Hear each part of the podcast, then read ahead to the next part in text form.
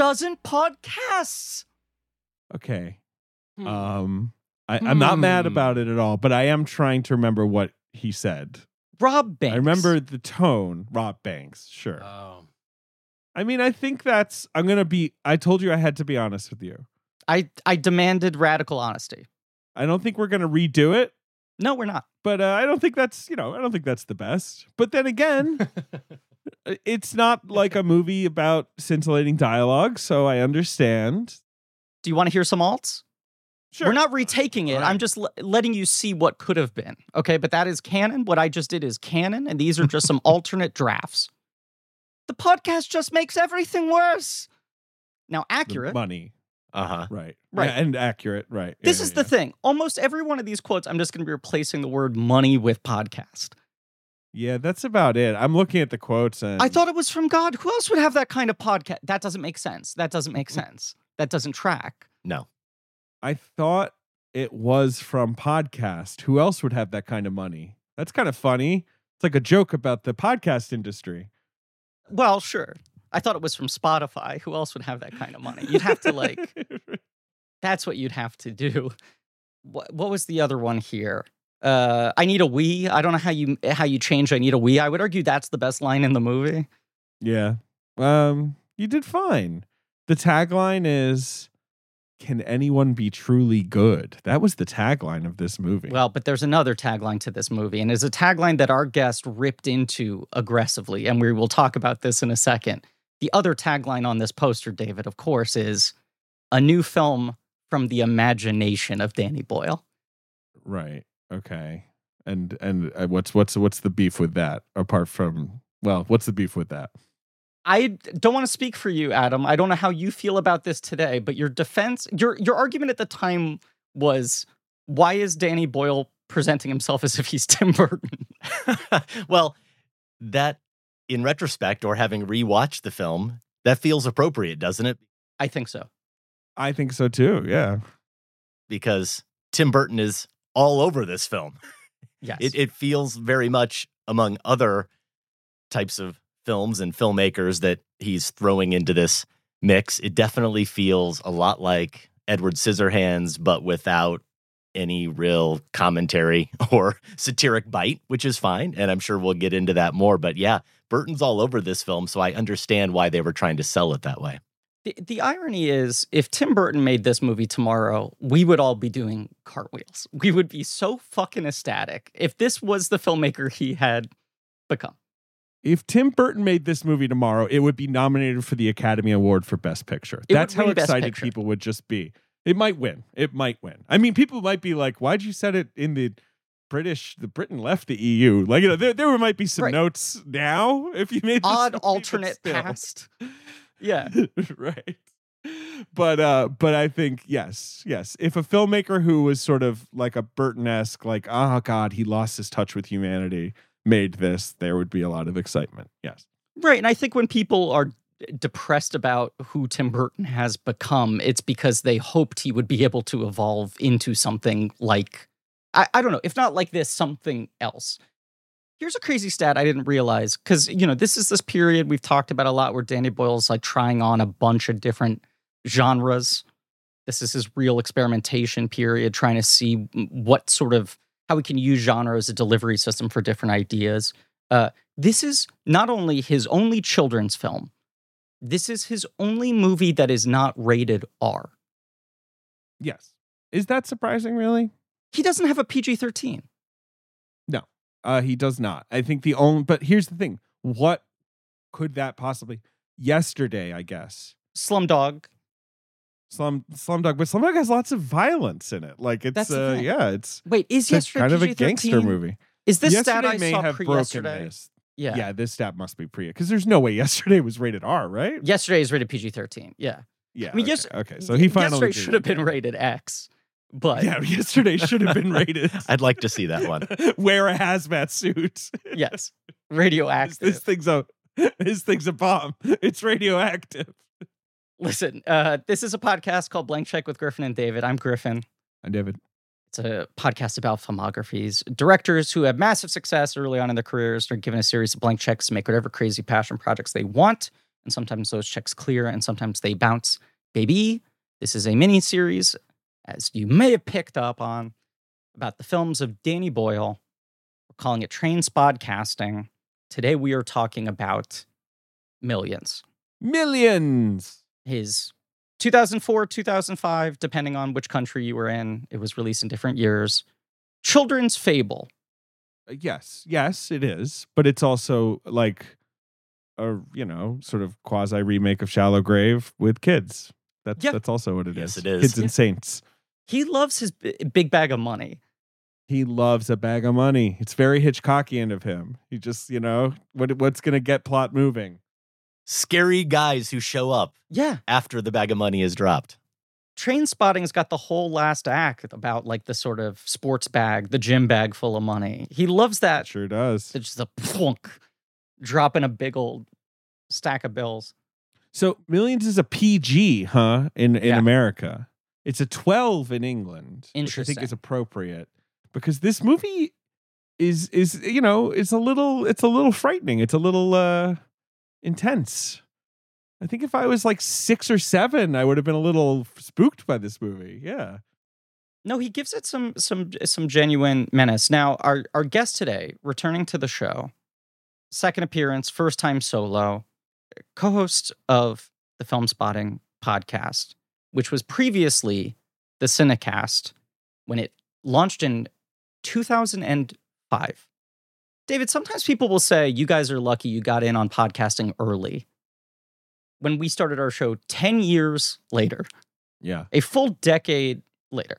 You launched when like listening to a podcast was that you had to listen to it on your iPod, That's right. exclusively. It was purely a podcast. which I did. Yeah. And you weren't even able to go to iTunes yet. They hadn't launched podcasting. You had to go to these different podcasting websites to download shows and then sync them up with your iPad, your iPod. Wow. Right. You had to plug in an RSS. Yeah. Right. Oh my god. And and you had to make sure you were downloading episodes specifically onto the pod before you left your home. That's right. Yeah. No, right. You had to do your morning download. Right. Yes. Yeah. Yeah. yeah. Yeah. And as it turned out, we in fact launched around the same time this movie came out because episode two, Episode 2. yeah, the second episode, the second movie we ever discussed on the show was Millions. of what was the Cinecast. Yes. Now Filmspotting Adam Kempenaar returning to the show. Uh, so Adam, I listened to episode two, which I had never heard before. I think I started listening to the show around 2010 or 2011. Uh, and recently, you guys just offered up your entire archive for the 1st Mhm. time. Uh, you have uh, uh, supporting cast membership with them that is very much worth your money if you're a Filmspotting fan because it's uh, 15 years worth of episodes. But I had not listened to episode two before, which runs a brisk 29 minutes in total. That's right. Which back then, that people were like, "Ugh, these episodes are so bloated." The most self indulgent. Yeah, that was kind of part of it. On episode one, we talked about Be Cool.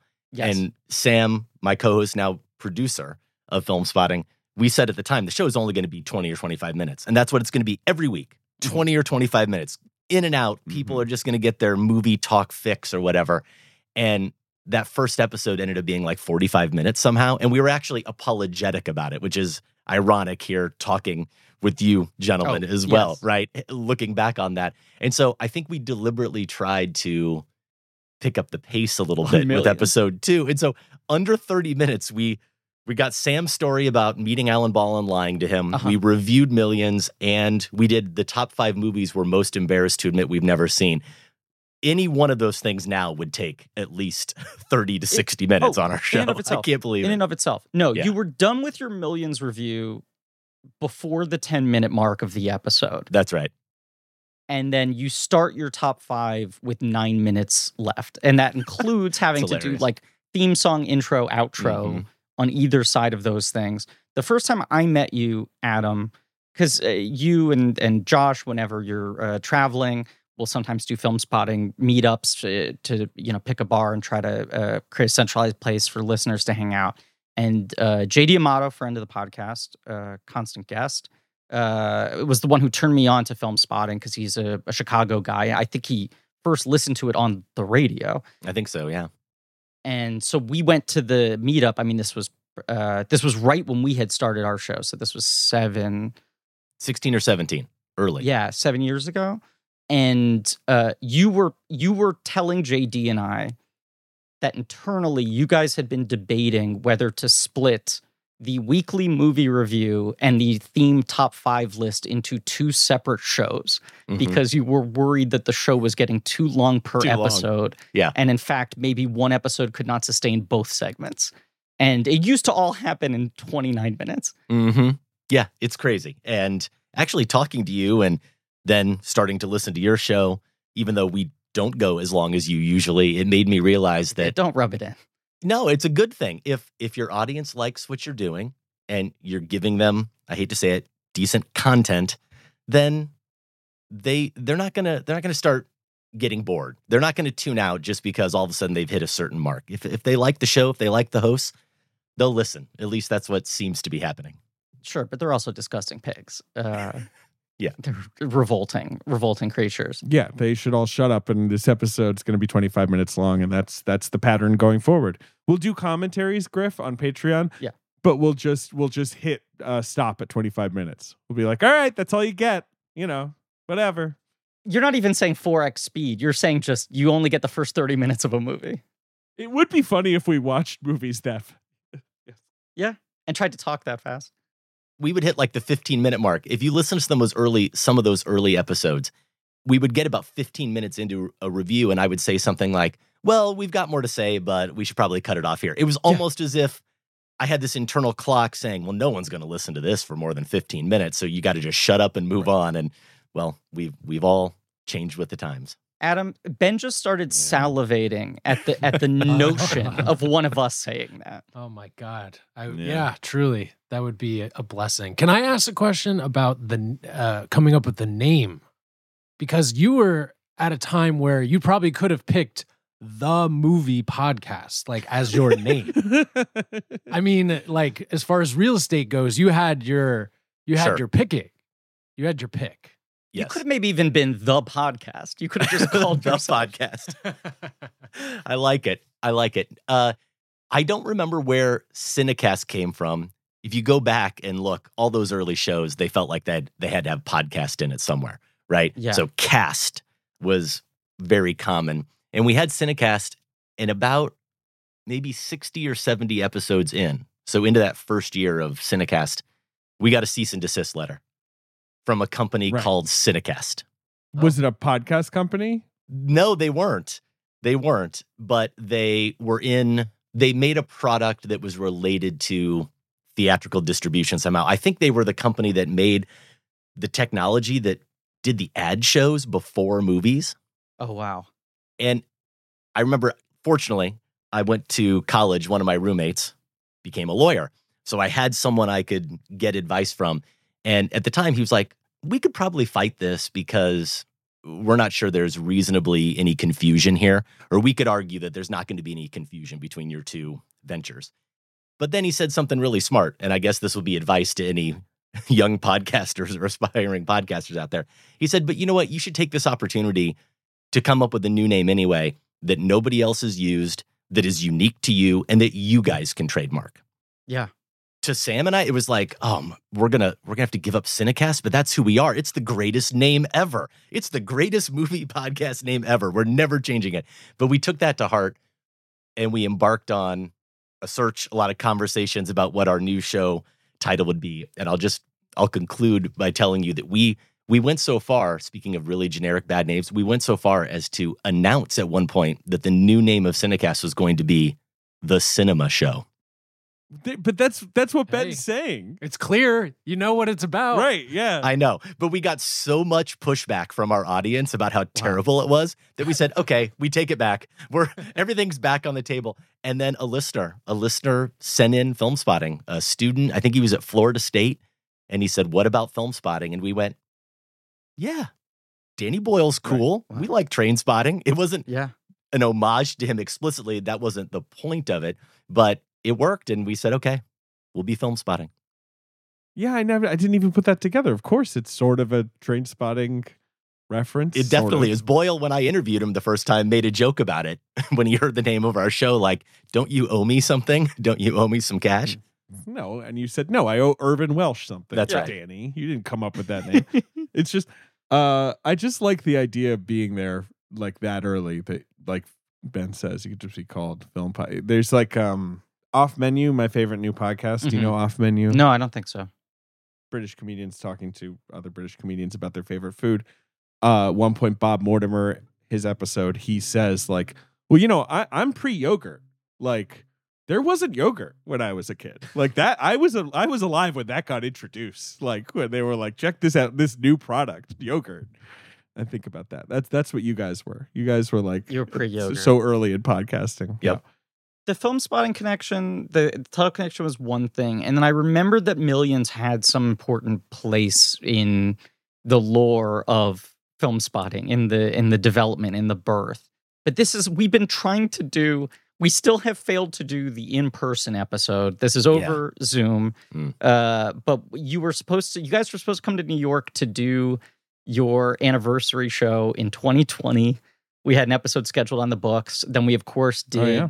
Romancing the Stone with you and Josh Larsen uh, over Zoom during deepest darkest pandemic, and then uh, you finally got to do your New York show uh, about a month ago, but Right. it- both your schedules end up being too uh, wild and the turnaround time too quick. So we will have Josh on at a second time because four people, five people on a Zoom tends to uh, make brains explode. But we definitely want to have you on for this, especially because I feel like you have not having heard the Millions episode until today, but I feel like I heard it invoked so many times as like what you were talking about, the episode where you put the pressure on yourselves of like, we got to keep this thing tight. Mm-hmm. We got to limit our thoughts as much as possible.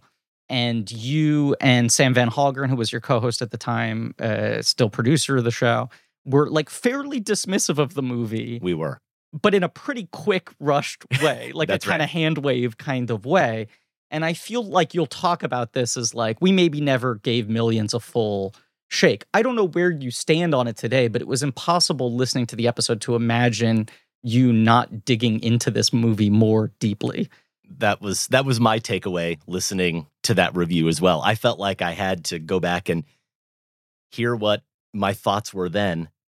I rewatched the movie first, of course, so I could have Yeah. completely new, fresh thoughts, and then I could see how they lined up, and I could try to reconcile those a little bit. And there's no doubt, if we talked about this movie today, look, 18 years, almost 18 years since that review, there's a reason why I had very mixed feelings about putting the entire archive online and making it available. People can go back and listen to those shows. I haven't listened to that show since I recorded it and edited it in Yeah. March 2005. And I don't particularly want to go back and listen to even the shows I did last week or a month ago or a year ago, but especially those early shows. That was almost 18 years ago. And I like to think I've become a better talker about movies and a better podcaster. I'd also like to think I've become a better watcher of movies in that time and over the course of doing a thousand episodes or so. Also, though, you're seeing the movie for the second time. And even if you haven't seen it in 18 years, you're obviously able to pay more specific attention to choices that are being made because you're not caught up in or maybe distracted by the narrative and what is or isn't making sense. And there are elements of this movie I think we'll probably dive into that maybe don't always make total sense or that you're questioning. So I watched it the second time, had my new reaction to the film, and then I went back and listened to that 10 minute profound conversation on Cinecast number two. And the the long and the short of it is we were a little bit too hard on the movie. I think the allegation of cynicism on Danny Boyle's part, which is an allegation we made at the time, was probably going too far.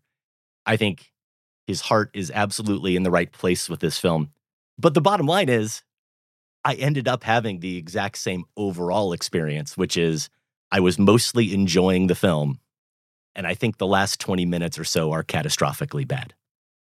Interesting. I I I had a real uh roller coaster experience watching this. I saw this.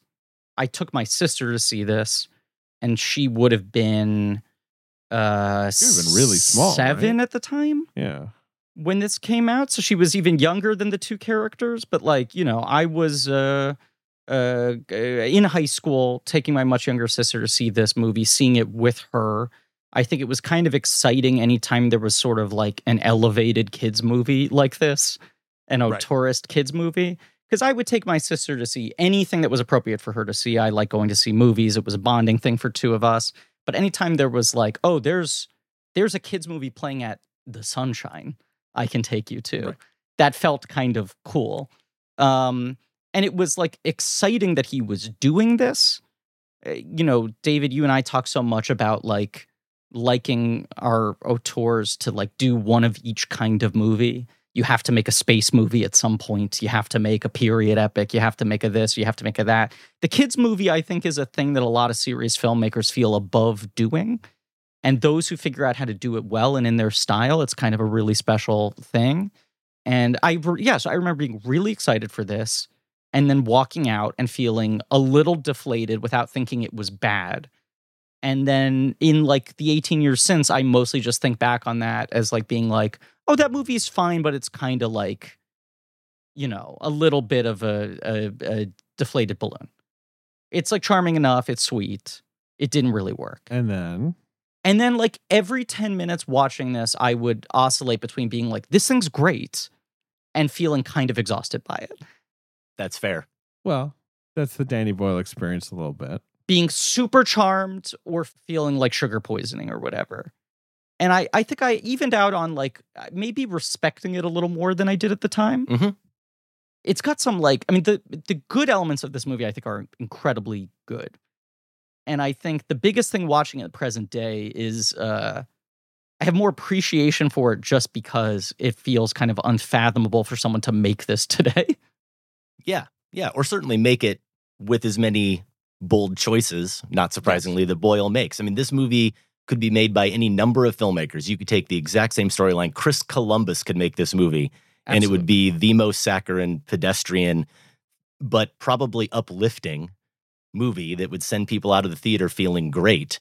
You know that anyone's ever. It could be. It, it could be that experience, and it's not. And it's on the whole maybe a little bit unsatisfying. But the highs, I think you're right. Some of the highs really are high. They're really good, and I didn't fully appreciate them back in 2005 the way I did watching it a little closer now. And there's another element that I got just completely wrong. I can listen back to and say, well, that's the experience I had in 05, but I, I think I was just genuinely wrong about it, which is I thought the way Boyle depicted that neighborhood estate, it hmm. was it was a little bit snarky and a little bit cynical itself. As in, you know, it's so Yeah. gorgeously rendered and everything's so perfect, but also he he likes to kind of show you the power lines behind everything, just muddying up the view a little bit. And it's so about conformity, it felt, that I thought he was applying some commentary to that and kind of making us think that he's he, he's having a bit of a laugh at at this type of living at people who aspire to live in these types of places. I watched that again now and i realize i, I think i was applying my own sense of oh it's a simulacrum of the perfect life. Boyle doesn't portray it that way at all. I think he i think he's genuine about this being this step up from where they were that we are all uh, aspirational i suppose in that way we want a quote unquote better life and i don't think he's i don't think he's dogging or he's trying to uh, critique in any way the people who live in that environment i was just wrong about that David, had you seen this when it came out? Uh, so I did not see this came out when I was in college in England, and I think I was I was like disdainful of the very idea of it. Mhm. Uh, in this kind of like what? Why is Danny Boyle making a kids movie? And then the reviews were tepid, or whatever they were. Right? I mean, the reviews Yeah. were sort of shrug like, and so I avoided it in cinemas. Um, but then my brother, who is younger than me, um, saw it in theaters and was like, "Millions, millions is good." You know, like check out Millions. My brother has always uh, stand this movie, and I did, and I liked it, but I think I still was a bit too much of a cynical college studenty guy Mhm. to really lock into this movie unabashedly especially because it was danny boyle i was still like like this sort of i had the hangover of being like an empire magazine reader and i was just like why isn't he making a cool movie like you know sure. sure you know you you know okay fine you proved some sort of a point here like you can make a kids movie and still have it be interesting right like you know they, they, they're like i think i was projecting on this movie too uh it is funny how a movie about a nice boy who gets money and wants to help people we're all just kind of like what's what's this movie's game you know Yeah. come on what is it trying How to tell dare me you they? know like How dare they? yeah, like, what's all this sincerity? I don't understand. And now I rewatch it and I'm just like, yeah, I think this is I think it's a I think it's a very good movie. This kid stinks. Da- ben. He stinks. You don't like him? He's got no, little he's not on doing his the right thing. Come on, morality. Wait, what would the right thing be? Okay, Ben, what would you do? You think he should just like he should blank check it up? He should buy like 10 TVs and Mr. like, you know, McIntosh. So Ben's the brother. Ben's the brother, Oh, basically. absolutely. I'm buying an apartment. 100%. An apartment.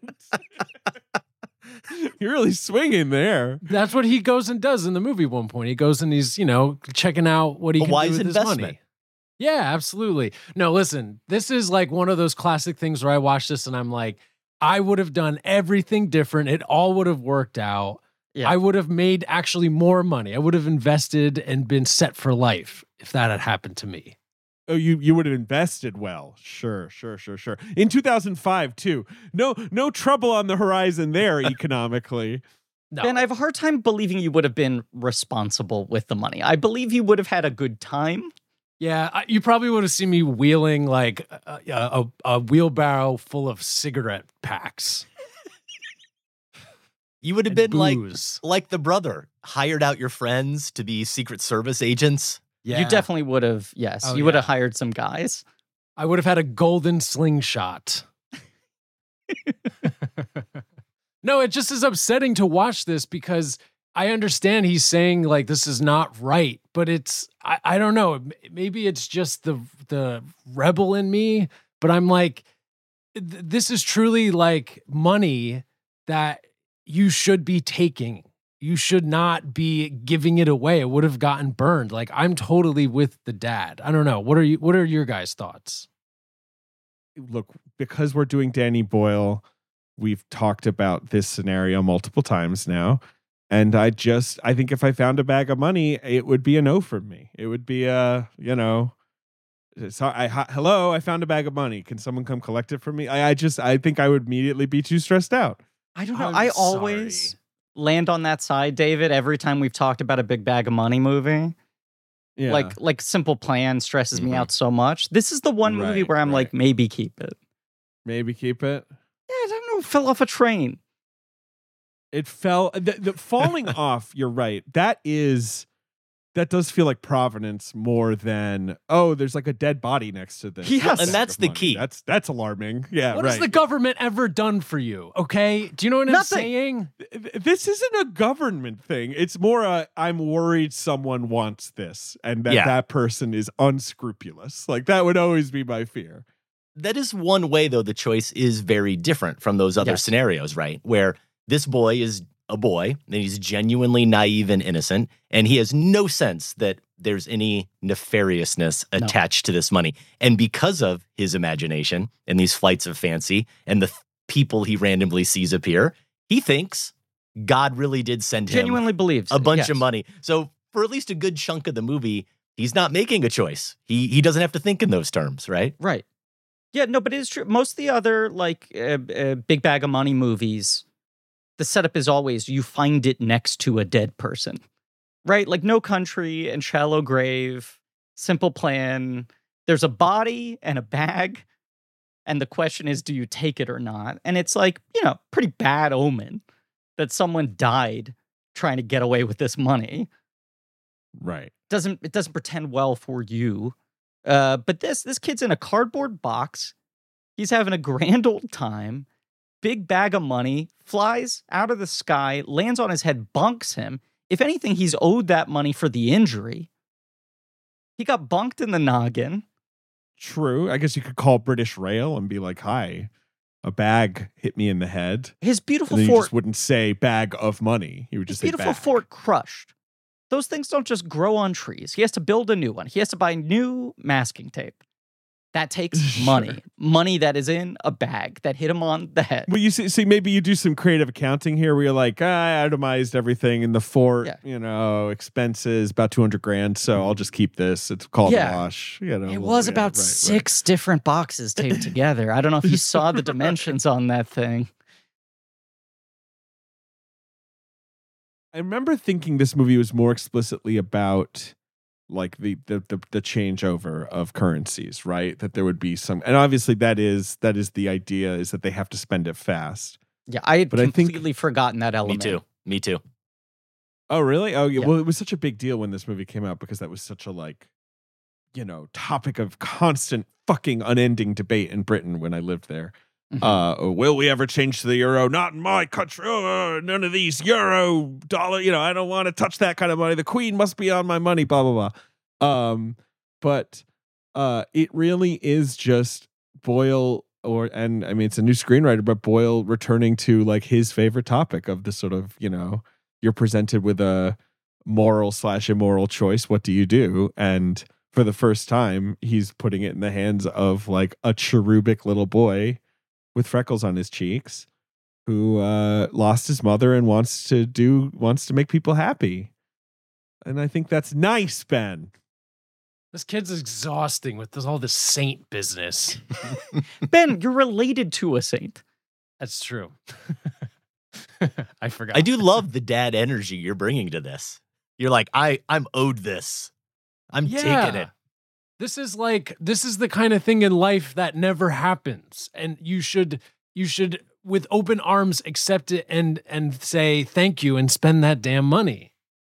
It is such a funny Danny Boyle balance where you're like, eh, the fact that it truly falls out of the sky, you're like, there is the element that feels like magical in this movie, and then it's cut with a villain character who feels like he could be out of Trainspotting, who is not pitched to a children's film at all. An aspect that I kind of admire, that he's genuinely scary. And he's so scary that it almost feels like he might be a hallucination as well. There was a part of the movie where I started tracking has anyone else actually seen this guy? I had forgotten that the other brother sees him in the first meeting. Because basically, every other time this guy corners the main kid, it's in isolation. Yeah. It- oh, he's at the school. He's in the hallway. Nobody notices him. Right. Right. The attic, even later.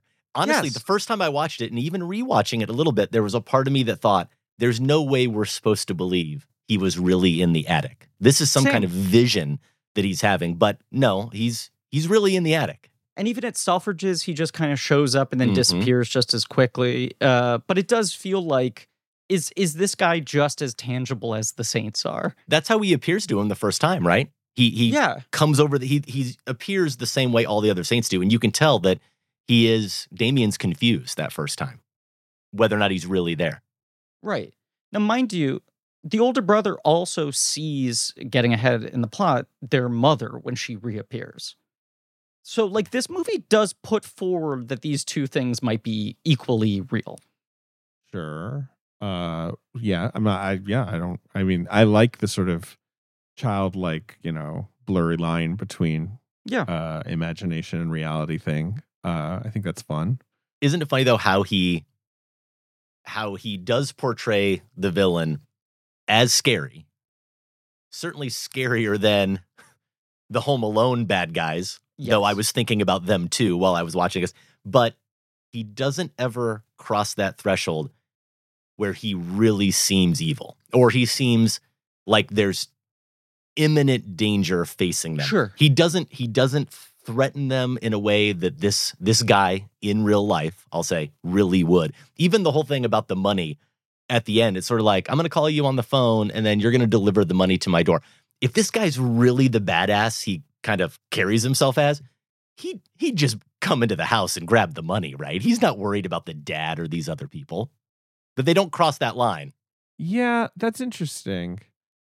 I think it's because they they didn't want to. My sense of it is they wanted him to be scarier than the Home Alone bad guys. Boyle needed Right. some authenticity, if you will, that way. He wanted to add that element, but he also didn't want it to cross over into shallow grave or rated R territory. He wanted kids to still feel okay. That's the thing. If you ever project the sense that this guy murdering the kid is on the table, the movie becomes unwatchable. It does. if yeah. you ever get the vibe that that guy has it in him, which I don't think you do feel that way. I think you feel like this is a dangerous guy who is doing everything he can to intimidate this child, but that is maybe a line he wouldn't cross in actuality. He's not like a professional criminal, right? Because they're the storyline of how this robbery went down. Like these are just regular, like regular blue collar guys that decide to steal this money.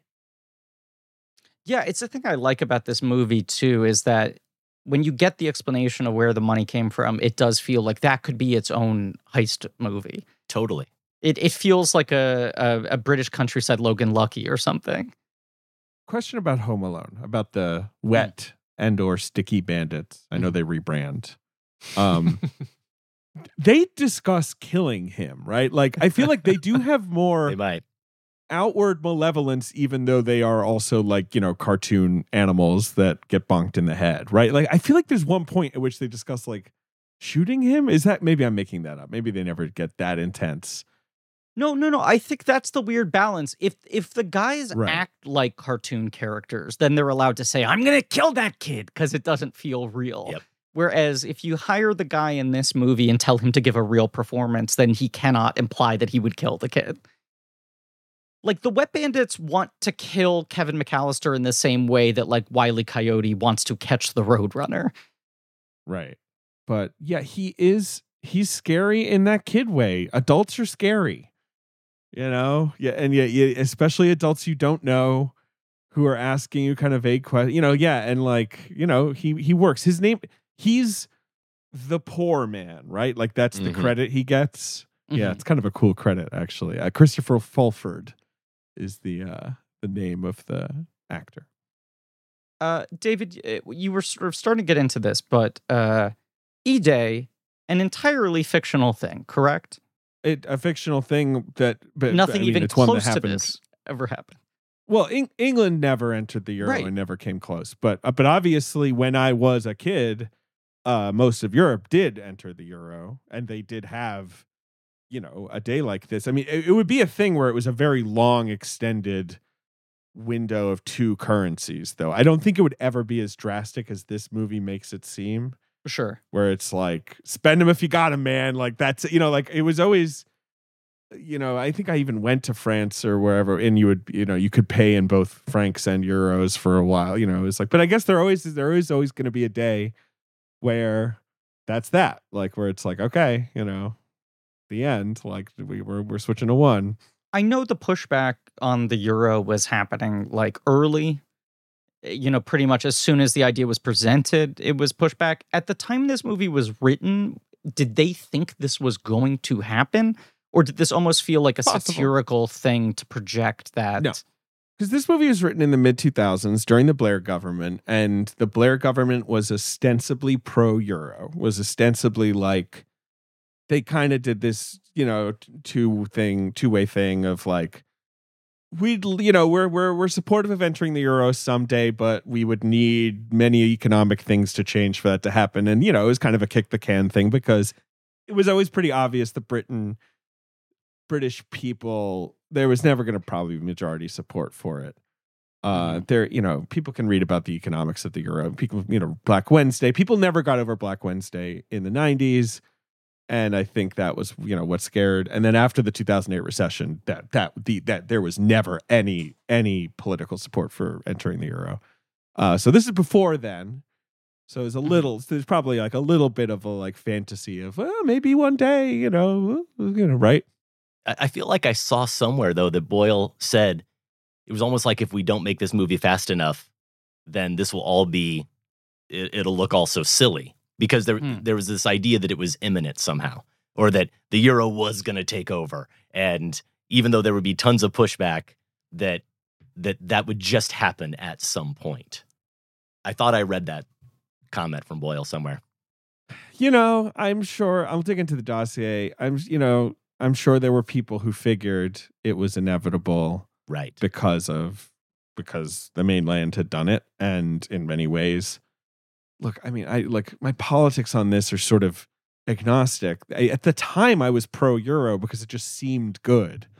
Mm-hmm. and now i you know i just know that's sort of like not a thing anymore. But also like i remember being a kid and like going to italy and you know getting a you know one ten thousand you know lira note. And you're like oh what's this? And they're like oh no it's like a dollar and you'd be like what? Yeah like and like once the euro came about the euro is this very boring currency. Like the the money is very boring looking. Mhm. there's something about it that feels a little fake but like obviously it made life so much easier to visit Yeah. europe and use the euro. Uh i don't know. I'll, I'll just throw in that one thing I did think about this time that I certainly didn't think about in 05 is that obviously the whole Euro aspect of this is is the thing that drives the plot forward and the money. That's why it is fundamentally there.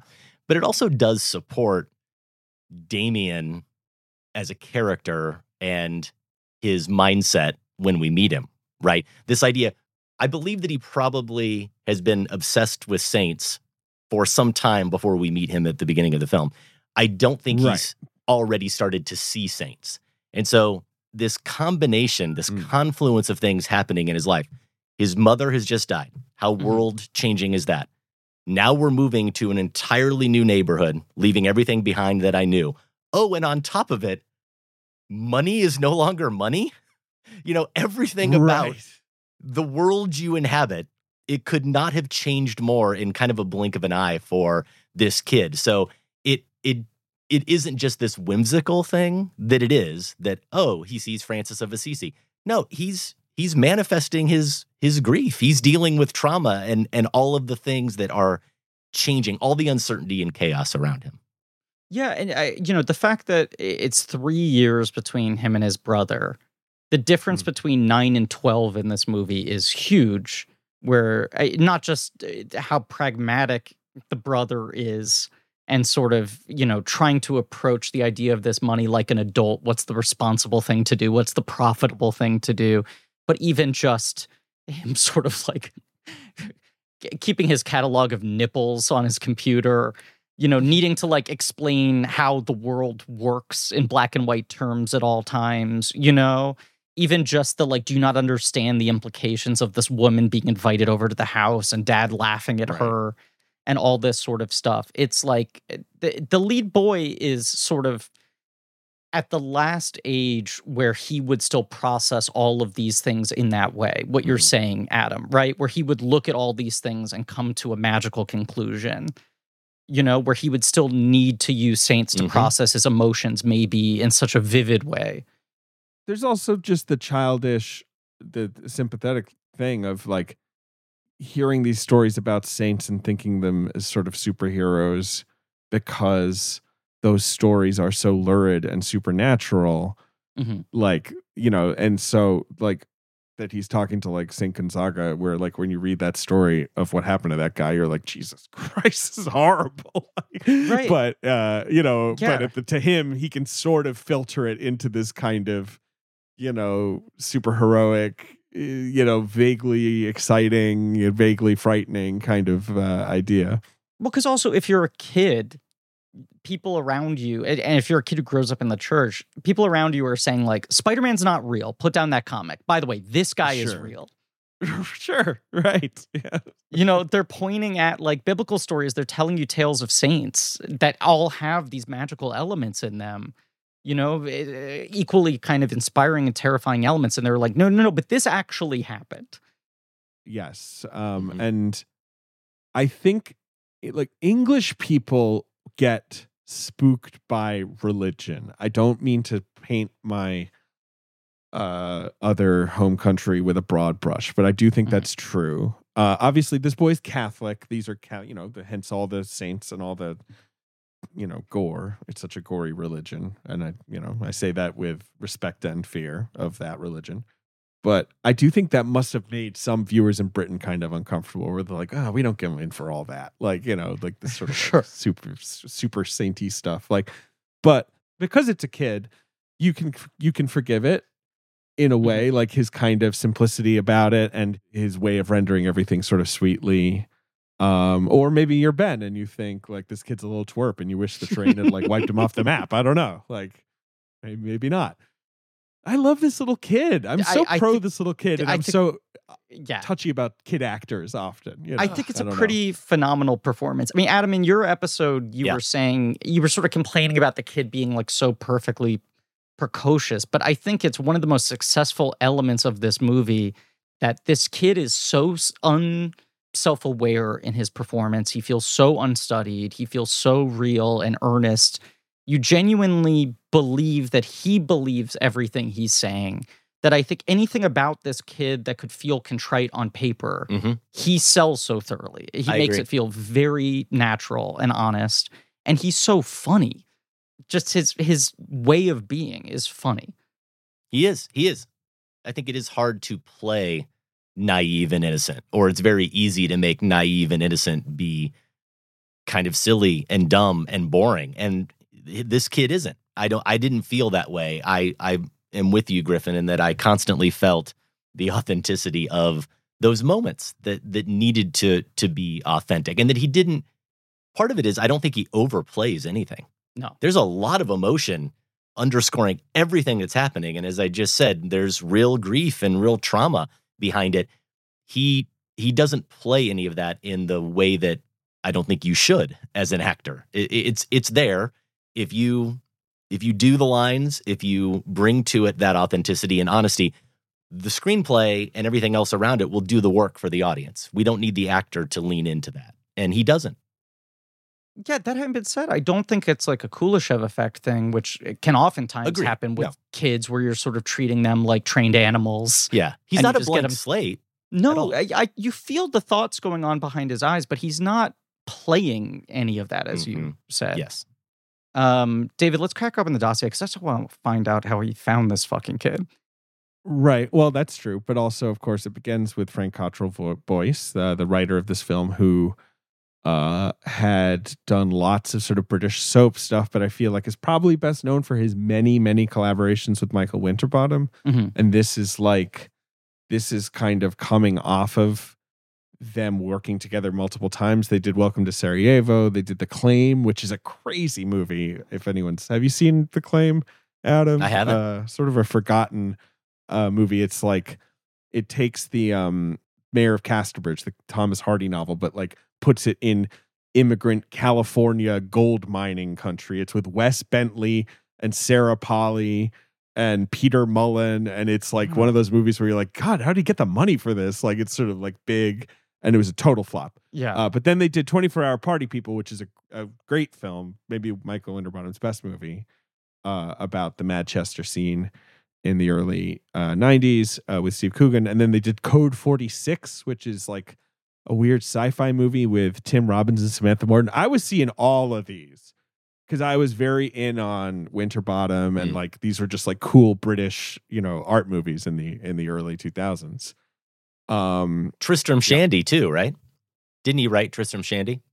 yes i think that's the last movie he did with winterbottom and he also did other weird stuff like hilary and jackie and revengers tragedy which was like this uh, insane comeback attempt by alex cox the uh, yes. uh, you know Re- repo man guy with eddie izzard and, and it's, you know it's a really interesting movie uh anyway um he was an, the, the thing about him is like he also does not scream i have a whimsical children's film in me you know like neither Right. of them do he's not finding some guy who's like all right here i am a british children's laureate you know maybe i'll give you something uh they both clearly wanted to do something different Yeah, I, I mean, but you talk about like the cynicism you approach this movie with, David, is like, why is fucking Danny Boyle making a kids movie? The fact that Danny Boyle's movie before this is 28 days later, like his Yes. gnarliest movie, his like grimiest, you know, sort of lo-fi film, and that I know there's Code 46 before it as well, but like Frank Cottrell Boyce is coming off of 24 hour party people. Like you have these two guys who basically in like 2002 2003 made these movies that like crossed over that were really exciting and full of fucking like piss and vinegar and then now they're like we're going to take you to the countryside where a young boy who talks to saints questions how he can do good in the world right absolutely I don't know. Frank Cottrell Boyce basically says no one wanted to make this movie until Danny Boyle got interested uh and picked up the script and I don't know, like he uh probably was attracted to the script because of the writer, Mhm. less because of the, you know, uh theming or whatever. Um, but he loved the idea of his the way he puts it is it's the most shocking thing I could have done uh, uh, his favorite filmmaker is Nicolas Roeg. He talks about Nicolas Roeg all the time, and he loves the Nicolas Roeg made the witches. Like, Sure. you know, it's like, whoa, he made a kids movie, and like, whoa, this is what that was. Like, this is his version of a kids movie. So I think he was just intrigued by the the sheer perversity of him doing a children's movie at that point in his career, uh, and also, as we've mentioned before. Danny Boyle has a religious Irish Catholic mother. Mhm. Uh, I think he loves that sort of element of the story. Um, and he wants to tell it sincerely. We've talked about how he sort of grew up a strict Catholic boy and wanted to be a priest, the classic origin story of many a filmmaker. Uh, so they they like the idea of the like theatricality and drama of Catholicism and these gothic tales about saints and how violent they are. And they probably both felt that way when they were kids. They were probably both into those kinds of stories. And so it resonated for him. This is also this movie is one of those cases uh, that I rarely happens now, but weirdly happened like a lot in the '70s, where he writes the script, they make this film, he adapts his own script into a novel. The novel is published before the movie comes out, but is derived from the screenplay, knowing the movie was being made, and then the book becomes pretty popular and wins awards. So this is like a movie that you kind of would believe is based on some pre-existing book. And I'm sure there are a lot of people who have the false memory of, well, I remember reading that book before I saw the movie, so it was based off a book. But it was actually sort of like the love story thing, where it was almost like a reverse marketing tactic for the movie. And the book, I feel like maybe was even better received than the movie was. Yeah, the book won the Carnegie Medal, which is like the biggest children's book award that exists. Yeah. Like when I was a kid in Britain, if a book won the Carnegie Medal, I read it. Like because it was sort of like, you know, okay, that's like the the best children's book. it's just kind of wild that that's like ostensibly like a a junior novelization of this movie that was just released before as its own thing. Yeah, no, it is funny. It's kind of a 2001 A Space Odyssey situation. Yeah, it was sort of like I think the the book actually came out in Britain before the film. I don't know. You know, anyway, it's it's very funny. Another thing that's interesting, Boyle says his dad moved uh, the family to a better neighborhood when he was a kid. Uh, this is Boyle talking. My dad was a working class laborer. He was a big man. He worked all his life with his brawn. He worked in a power station as a, as a at a stove boiler, and he was smart and he knew enough to make sure I didn't follow him. So he, you know, moved them within Manchester to a better neighborhood. So I think the way he puts it is this was kind of a gesture of love to her, his mother and his father. Like he he identifies with that too. It's one of those things. Like I love Danny Boyle, and, and Adam, you've talked to him. I've never uh, interviewed him, but it feels like you're like, so why'd you make this movie? He's like, oh, I don't know. I thought it'd be fun to make a kids movie. And then like two minutes later, he's like, so my mother and father moved, you know, and you're like, oh, this like clearly is some speaking to something very deep in you. You know, it's not just like a bit of a whim for you Yeah. he's a sincere fella, which I like. Uh, the original script was set in the 60s, which is crazy. Oh, that's wild. And so instead, they decided to modernize it to the weird point of fantasy, right? Of like actually setting it in a sort of uh, near future. hmm And he was uh, very interested in the sort of lower middle class housing estate uh, milieu, which was something he just thinks was not being like represented in British film at all at the time, like that that you know that setting. Yeah. So is the is the notion that if it had been set in the '60s, the whole sort of like currency conversion element wouldn't have been part of it? It would have just been bag of money. I assume so. Yes, Yeah. it, w- it would have just been what if some kids found millions of pounds For sure. uh, in a bag of money. Um, he thought it was too close to Whistle Down the Wind. If you guys know that movie, which is like kids find a criminal in a barn. He's played by Alan Bates. Uh, for whatever reason, he thought that the period setting made it feel like Whistle Down the Wind, which is not. I don't think that's a movie that non Brits know that well. No, I've never heard of it. It's not a bad movie. The other thing he considered, which he's talked about a lot, is that he wanted to turn it into a musical and he wishes they had. Like, that's his big regret. He thinks they wouldn't have gotten the money for it, but he wishes they'd had the chutzpah. He says this constantly because I feel like basically anytime he does an interview and people ask him, You've covered so many different genres, what do you still want to do? He always says, I, I wish I had done a full out musical. It's like the biggest to do on my list. The closest I came was Millions. I think the movie would have connected with people more if I had done it. He always says, like, we didn't have the courage to commit to that. At different times, he said he wanted Liam Gallagher to write the songs. Uh, Noel Gallagher. I I'm sorry. assume, I'm Liam. sorry. Liam Gallagher doesn't write I'm any sorry. songs. I mean, he does write some songs, but they're very, uh, they're very simple. No offense to Liam. Gallagher. Maybe he wanted yeah, bad no, songs. we- Maybe he wanted bad songs in the movie. Yeah, maybe he wanted like really shitty songs. Maybe they, maybe the No, song I mean, suck. It's a Manchester. It's set in the suburbs of Liverpool, actually, but you know, it's set near Manchester.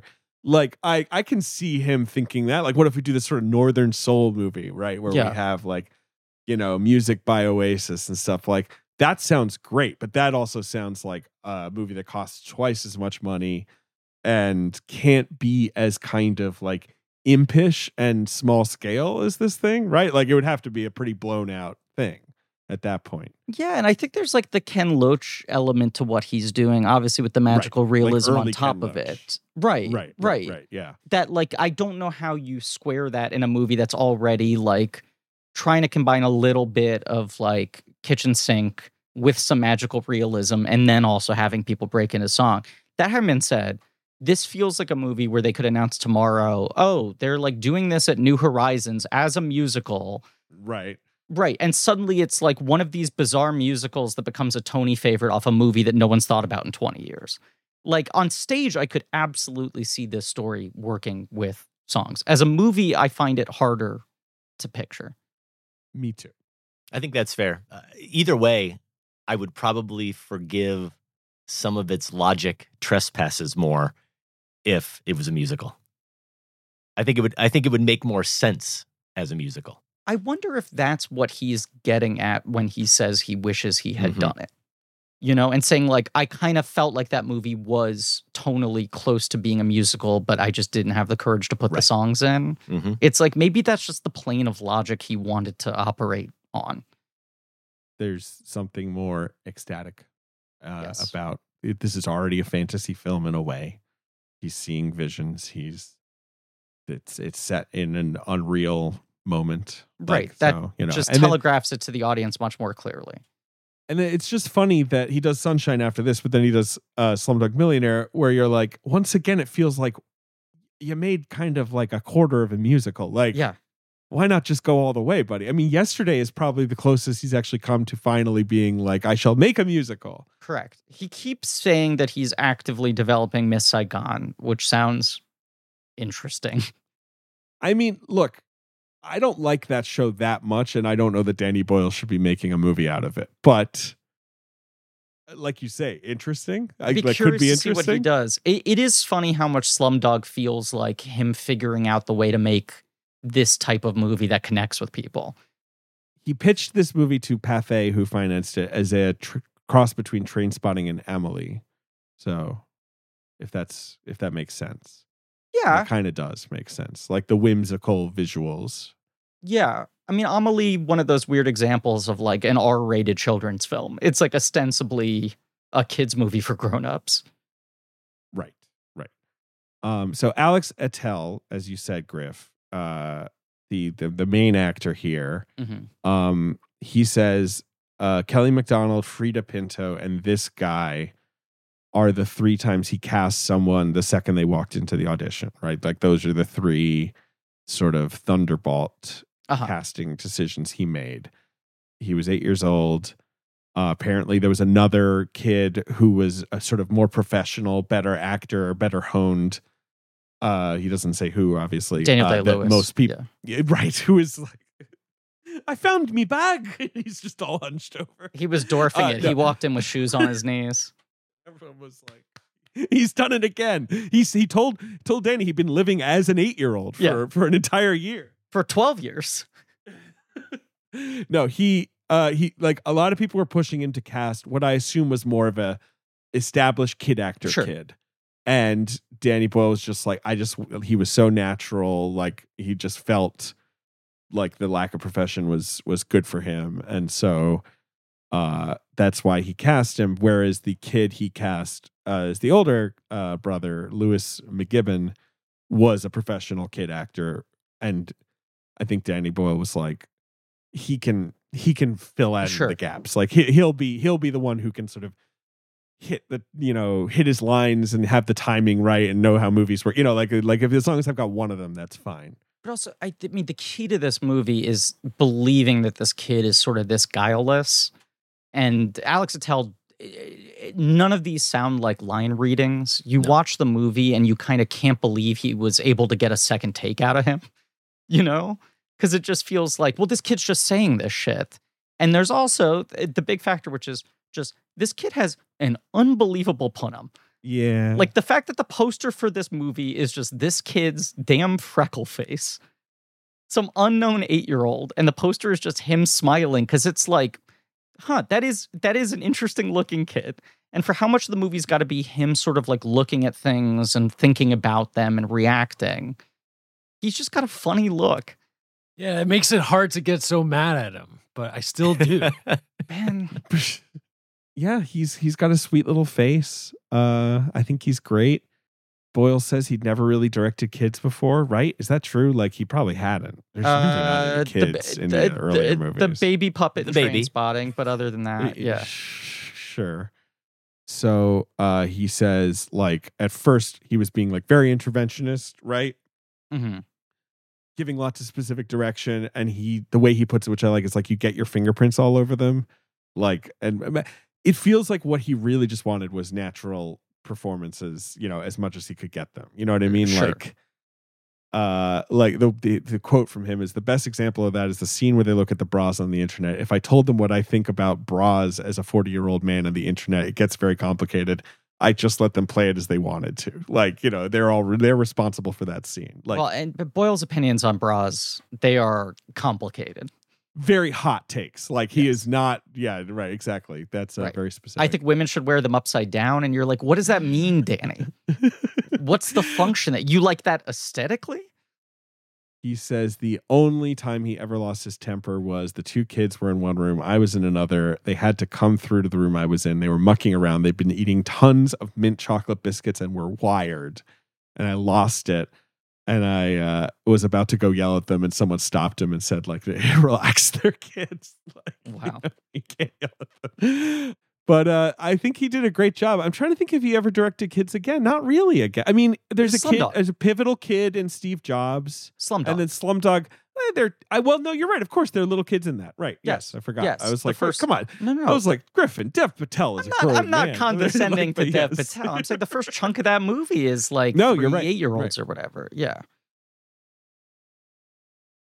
Uh, David, here's another question I had watching this movie. Mm. Is James Nesbitt like a much bigger star in the UK than I realize? Yes, yes, absolutely. He's like a kidding me? humongous deal. I mean, I humongous is maybe not, but he was in Cold Feet, which is one of those things that like everyone in Britain knows, but I guess Okay. no one in America knows, right? You you don't know what Cold Feet is, right? No, I just think of him as like a great character actor, and I'm always happy when he shows up. And then I was digging around his Wikipedia. What do you know him from? Well, like Bloody Sunday, obviously he's the lead in that.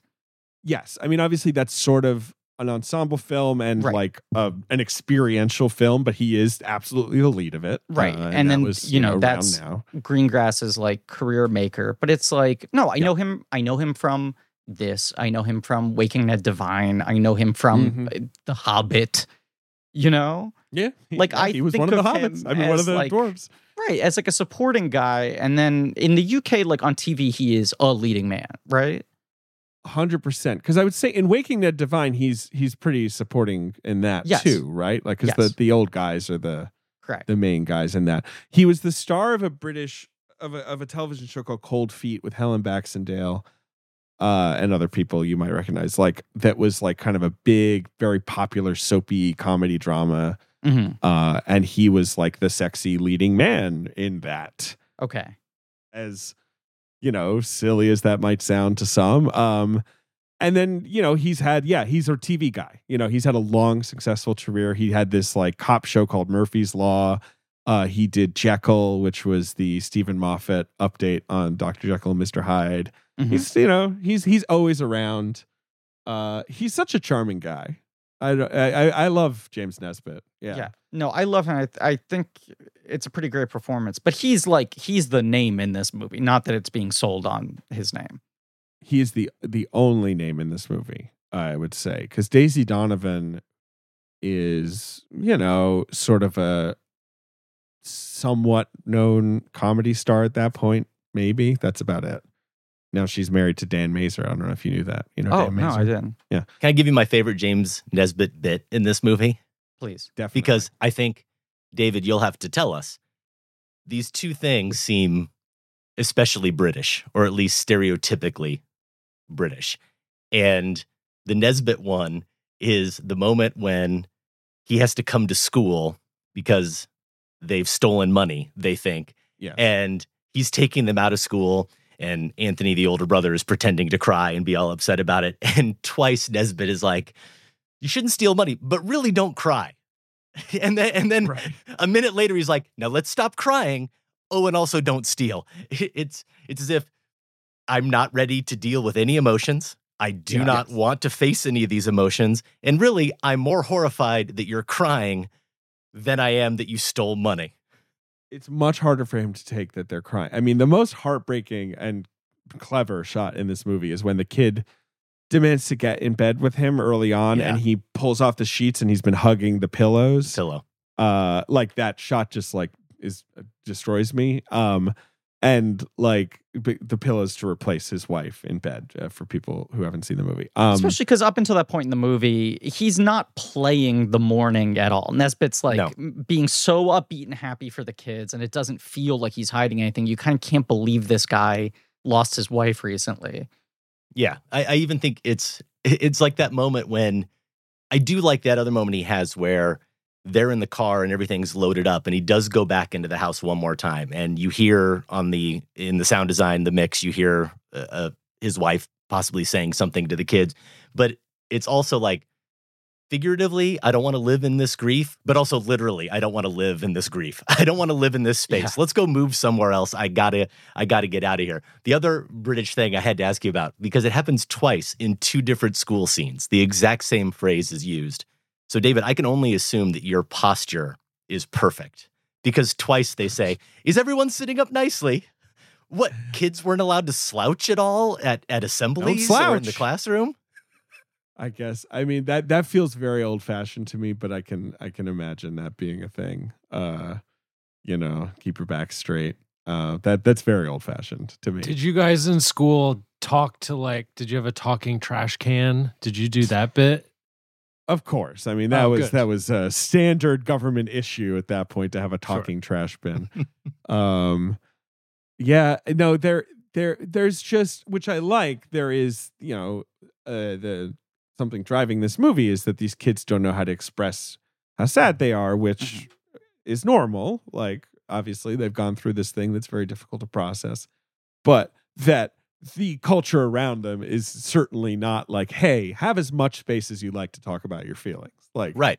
that Yeah. it is kind of like, all right, let's move on. Let's, you know, let's let's just, you know, no fussing. yeah, the other running joke in the film, the my our mums died and they get whatever they want. Everybody hears that and instantly does just do whatever they have to do to get them out of the room and to not talk about it anymore.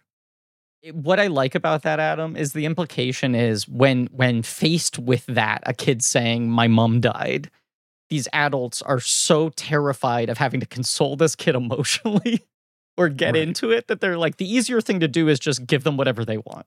Yep. It's kind of funny too that the kid th- thinks that he got the money. Like this logic of like even God feels so bad for him Yeah. that he he granted him you know all this money. I I mean that like as a kid that would make sense, right? Right. I love that as a kid, he has that logic, and you're like, good kid logic. But then every grown up is like, is Are there a lot of Bible stories about God just giving people money? No, he doesn't do that. Like, Oh my God, like, when yeah. the more you learn about religion, he doesn't really shell out hard Not Nesbitt Catholic. has some joke about that at one point where he's like, not known for giving money, That's right. known for taking, not for giving. yeah, giving. he's always passing around a damn plate. You got to give him more cash. What's he spending it on?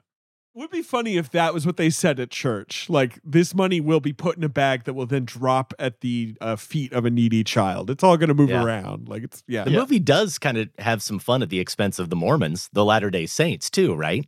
That they're totally hypocritical. Yeah, it does, which I found kind of shocking because, like, Britain doesn't really have a lot of Mormons. Obviously, I know Mormons go on missions and I'm sure they're there, but I. I Mormons might as well be space aliens to Britain. It's kind of mean to the Mormons. uh, but uh, yes, there is the the scene with the Mormons where they they take the fall, I guess, for uh, you know the kids pretending that's where the money came from. Right? That's the uh, that's the gambit.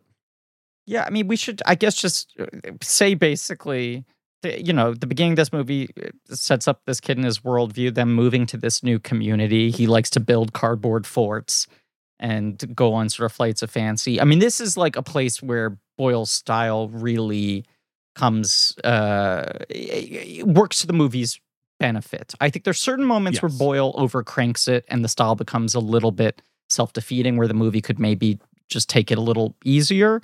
But anytime the film is depicting the boy's imagination, especially that sequence where he's sort of at the very beginning imagining his cardboard fort being filled out with everything, and you're watching like the computer being constructed one piece at a time.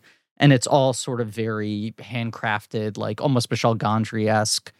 It feels like a pretty good depiction of how a child's imagination works.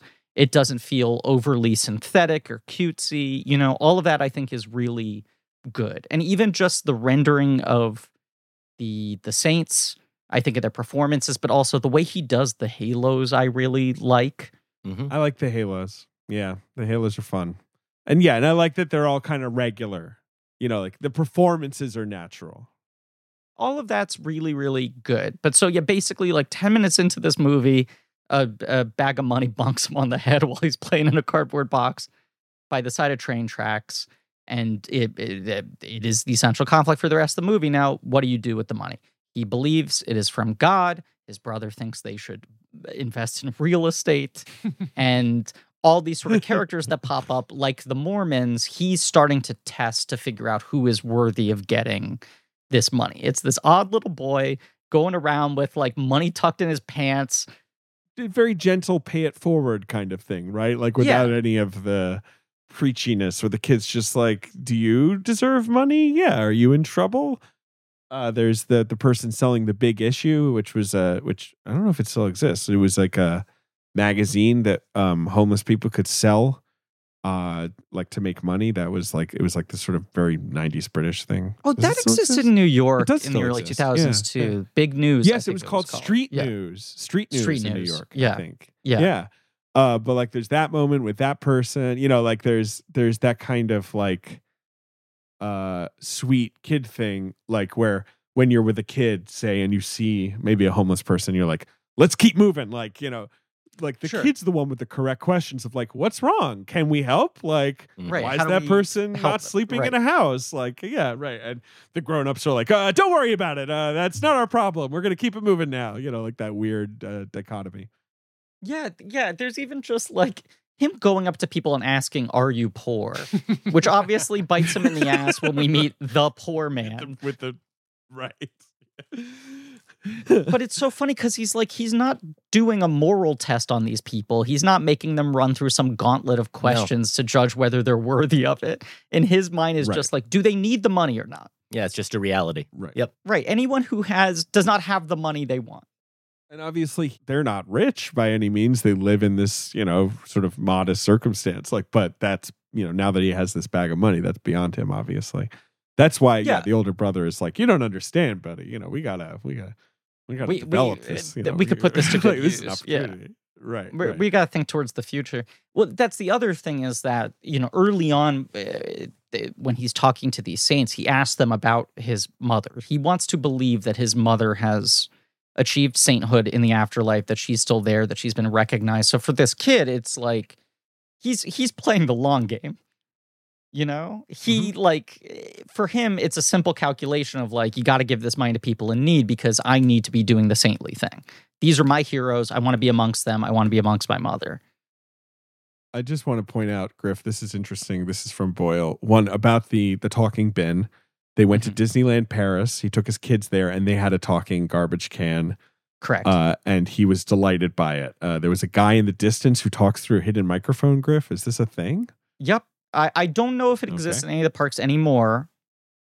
Uh, but Matt Matt Gourley, past and future guest, friend Uh-huh. of the show, I believe was at one point the talking garbage can in Anaheim. Um, so that's hilarious. Uh, the Yeah. Halos, Griff, uh, were done by a little CGI house called Clear that doesn't exist anymore. But Danny says he likes that they have a delay on them when they move. Uh, Yeah, he like said they were initially done without a delay and they looked really bad, but once the delay was built in, that was um, that was what made them work. And the other thing about the stop motion, uh, you know, the the boy's new house, the thing you mentioned, as you guys already sort of pinpointed, biggest inspiration Tim Burton. Like Yeah. that's he was like I wanted to go for like a Tim Burton thing. Even Um, yeah. the score for this movie a lot of times starts to feel scissorhandsy. There are themes in it. Yeah, especially at the beginning. That's what really clued me into it more than anything. I mean, yes, the stop motion and CGs, but the score, John Murphy, is that the guy? It it just seems like he was deliberately trying to draw on that. Well, and it was just like such a specific uh, uh, tone that Burton was able to create at this point, or before this point. His like kind of miracle run in the 80s and 90s, where like that's a guy who could quickly table set a world where you would accept anything happening, even though it wasn't a musical. And Right. it's like Boyle is trying to keep one foot of this movie clearly grounded reality, but is also trying to give himself that latitude, I think, to some degree. And it's interesting, like the you know uh, he's using Anthony Dodd Mantle again, a cinematographer who had he just worked with on Twenty Eight Days Later, but they're not shooting on digital; they're shooting on film because at that point he was like, you just couldn't get colors like this on digital, and he wanted the movie to really pop with color. It's a pretty lush movie. Yeah. That's how Manchester looks.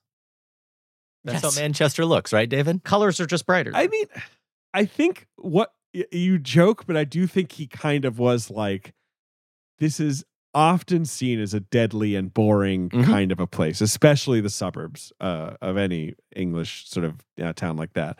And he wanted it to feel like delight. He wanted it to feel like what a kid would think a place Yep. like that is. I agree. Right? You know, the town is called Widnes, uh, which is sort of basically in between Liverpool and Manchester. Liverpool and Manchester are sort of like uh, next to each other.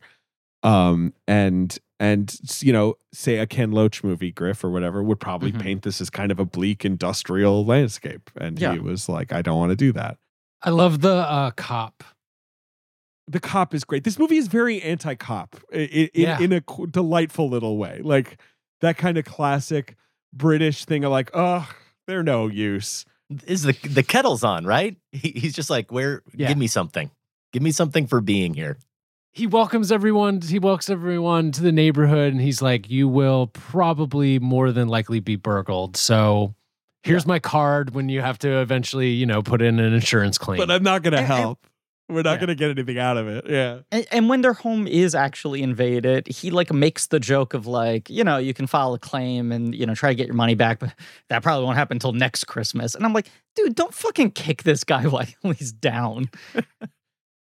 He really sucks. He's uh yeah, Yeah, it's he just does. there's a a healthy disrespect for that kind of authority. Like at no point in this movie is anyone really like like you s- you know like like you're saying Ben like you know well that's the government's money. You know like no one's actually there's no moral concern over you know taking this bag of money. There's more of a practical concern. Uh, David, I don't know if you uh, skipped over, over this or if this is even in the uh, dossier or it's coming up later, but that um, uh, Cottrell Boyce says that his like starting inspiration for this movie was reading an interview with Martin Scorsese where Scorsese talked about as a child the way he thought of the Saints. Uh yes, he there's a book called um The Six O'clock Saints uh by Joan Windham. uh, which Scorsese had cited as a reference, as an influence in an interview with Roger Ebert. Uh, and basically, you know, thinking of them as these like insane, gory, erotic, you know, uh, kind of mad people was an early influence on the script. Yes, it's cool. And this kid who's like collecting, like views saints like they're baseball players or whatever, you know, wants to like carry them around in his pocket. Yeah. Yeah, he's there's that cute scene where he's in the classroom and like the teacher's like, "So who inspires you?" And every kid is just naming a Manchester United player. Yeah. Uh, and then he's like, "Oh, saints inspire me. Like, there's this one, you know, Saint Catherine. She got executed on a wheel. Like, and the teacher has to immediately be like, "All right, all right, all right, all right." You know, like you know, it's like all of those stories are horrible. Like, there's no saint story that doesn't involve like death or war, right? Like, or sick people or whatever. You know, like kind of yeah. wild that they're like uh, taught to children. Yeah, Mm. well, I think the patron saint of TV is kind of cool. who's the patron saint of TV? She's the one that smokes a big ass bone in the beginning of the movie. That's oh right. yeah, right, right, The right. first Saint one. Clare. That's right. Yeah, she Yeah. is cool. She seems hip. It would be funny if like she came back today. She's from like the 12th century. She's like, Mhm. so how do people remember me? And people are like, ah, you're patron saint of television. And she's like, what? And like, oh, let Oh, me cool, show what's you. on? Like, let me turn it on. you're gonna love it. Uh, oh my god, do you know why she's the patron saint of television? God, Catholicism. Is Absolutely so no idea why. Uh, Pope Pius the Twelfth, uh, one of the weirder popes of the 20th, 20th century, uh, designated her the Weird patron Pope. saint- That's a good idea. yeah. Oh, yeah, that's the next HBO show. Weird Pope. he called her the patron saint of television in 1958 on the basis of when she was too ill to attend mass. She had reportedly been able to hear and see television on the wall of her room. What? What is that? Like that? That's insane. That doesn't make any sense. She was. It's the 12th century. Like she didn't have TV. Whatever. Does she Uh, call it anyway. TV? How did they know? It'd be funny if she did. She, she was Yeah. like, I had like CBS. Fox was kind of fuzzy. Yeah. She couldn't make it to service. She zoomed in. Okay. Yeah. That's what you do. Uh, so yeah, what else do we want to say about the plot of Millions before I we we discuss the release of it? Because I feel like we've been all over the place. on. So yeah. uh, the the um what's her name Daisy uh Daisy Donovan. Daisy Donovan comes in as a woman who's a representative for I guess it's not supposed to be UNICEF but maybe a UNICEF style charity, right? sure, And time to this whole E-Day thing, the conversion that's supposed to happen, she's trying to get basically the idea of the kids to donate pocket change, whatever leftover money they're not going to convert at the bank to African villages to feed them, to uh, give them clean water machines. Uh, and they have this uh, truck, a talking uh, trash bin played by Matt Gourley, who uh, the, our main kids just entranced by, but also sees that she's the one working it. I think that's kind of a cute moment where he Mhm. notices her with the remote control and she kind of gives him the look that we're both in on this. Don't ruin the magic for anyone else. But then he puts a, a fat wad inside this garbage can. He's got like a broccoli wad of cash that he uh, puts in there. They call his dad broccoli in. Broccoli wad. Yeah, it it functions as a meet cute between Nesbitt and Donovan, which I think their uh, scenes together are really sweet. Um, Yeah. but it also gets her involved in this sort of her voice in his ear. Additionally, I do like that once she's aware of the money, she's not the one who is virtuous about it she's not saying like well like i told you in school you need to donate all of this money to charity she's like i would like to go on a vacation Yeah, I I appreciate that too. At the same time, there was another part of me watching it that was like, he, the father, is so. I understand that he's so irate and upset in this moment that he might not be thinking clearly, but he's just met this woman who he also knows what she does for a living or how they all met, and he has to assume she's a fairly virtuous Mhm. woman. And Mm. he doesn't hesitate to just show this side of him and be like, "No, I'm entitled to all this. We're taking the money." He he, you know, when you are starting to date someone, you're putting on the best version of yourself, and he doesn't. He he doesn't seem to mind at all that she might actually judge him. I actually do think that's maybe a a problem with the screenplay a little bit that doesn't allow those people to be more real characters. That he doesn't seem to hesitate for a second, and that she doesn't seem to hesitate for a second. They don't have a conversation about it at all. No, I'm a little surprised that they let her in on it and she buys into it so quickly with no hesitation. I kind of I would accept her also. Ben Ben shaking his head. I accept that she also gets at the point of, look, there are things I could use that money for. It's it's the speed Yeah. at which they like Mhm. lay everything out for her, and she's like, well, obviously, what we should do. But I don't know. Maybe maybe I'm wrong. Maybe this movie's about a, a group of Bens surrounded by one twerpy kid. I'm pointing at the screen at that point in the movie. I'm like, finally, someone's talking some sense. I do think you're right, Adam. Like there's the characters, the the adult characters have that kind of one foot in fantasy or like kid vision, you Mhm. know, like uh which is fine for the tone of the movie. They're they're the, the kids are the protagonists, so the adults only have to make so much sense. But there may, the movie might be even sweeter with like 10 more minutes for Nesbitt and Donovan to really Mhm. like fall in love or whatever. You know, like uh for it to be maybe even more of a three-hander whereas Nesbitt Yeah. is very in and out in the early chunk of the film. Uh, Yeah. which is fine. Like it's fine. I get it. I like that the kids lying keeps getting them like like gets a second date, you know, because they're hiding the money in the bag that's their props for the play. And that sort of sets up a second date. Like I, I don't know. I I think that's really fun. Especially because the older brother is trying to prevent it from happening. Eh, David, that thing you said about Boyle talking about uh, having to figure out how to direct kids for the first time, that the Right. scene of the school play with the director feels very telling in that context, Right.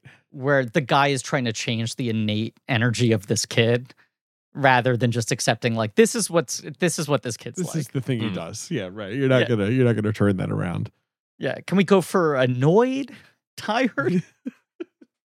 That stuff's all very cute. Uh, there's the whole sequence where we sort of see what happened with the money. This kind of like fast cut robbery action sort of fantasy sequence, uh, which is very Danny Boyle and very enjoyable.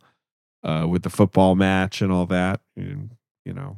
yeah, and um, I I think I read somewhere that Danny Boyle pulled the kind of nature of the heist from something in his life that it was sort of an urban legend in his town growing up. Let me see if I can find this. interesting.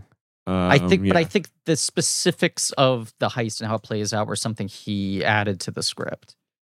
uh that's makes sense. Uh there is there is sort of a childish story aspect of the way it's related. It's like it's arsenal versus newcastle and then this happened and then you know like you know like it does feel like something a kid would make up in a way. But it's devastating for damian for the main kid to learn that the money is stolen right? Like that is actually like tough for him. He he wanted it to be from god.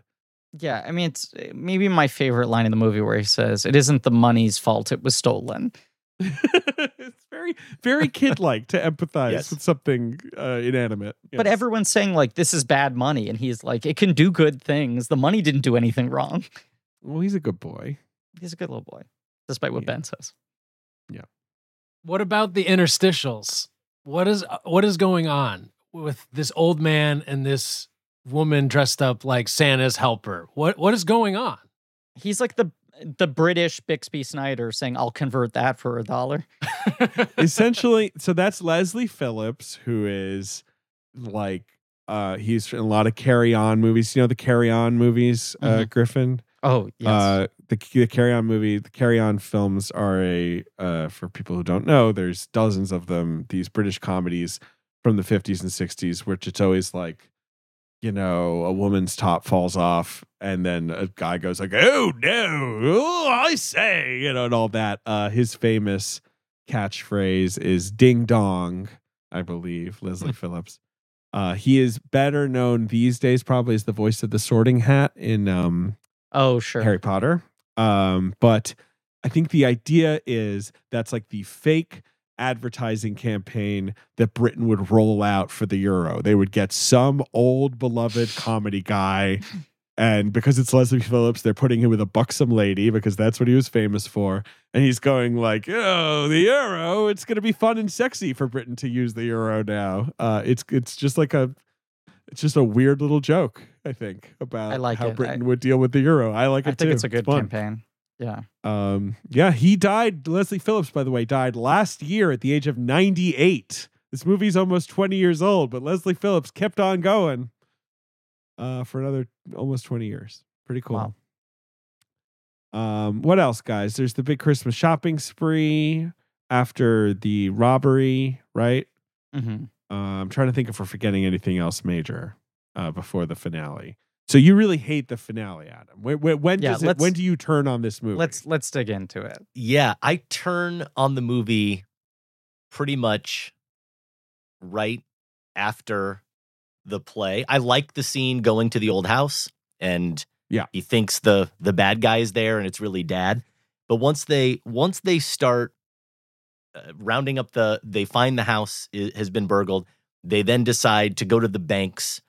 I'm sort of out on again, I didn't really buy the dynamic and the motivation of all the characters there at that point because of the the way she reacts or doesn't react and just is in on it. Even he, the Damian, goes from "you can't do it, Dad, you can't do it, Dad," to then all of a sudden he's making up the we stories at the at the bank to hurry things along and helping her out, which I can understand, but also feel like wow, he kind of he kind of goes along with the plan a little. It is a good than- rack. You have to give Yeah, him credit. I, I, I have do. to we is a, Yeah, I is know. a pretty it- it solid works. racket. but it almost seems like he's you know he's so into being genuine and honest and here he is embracing it for something that he's not fundamentally into now maybe the point is is that he knows he has to get the money because the bad guy's expecting the money so whatever he has to do to get it whether he wants to do it or not he'll he'll do it but where it just falls apart and this is you guys can tell me if i'm i'm just not i'm not giving danny boyle the latitude to use your word earlier griffin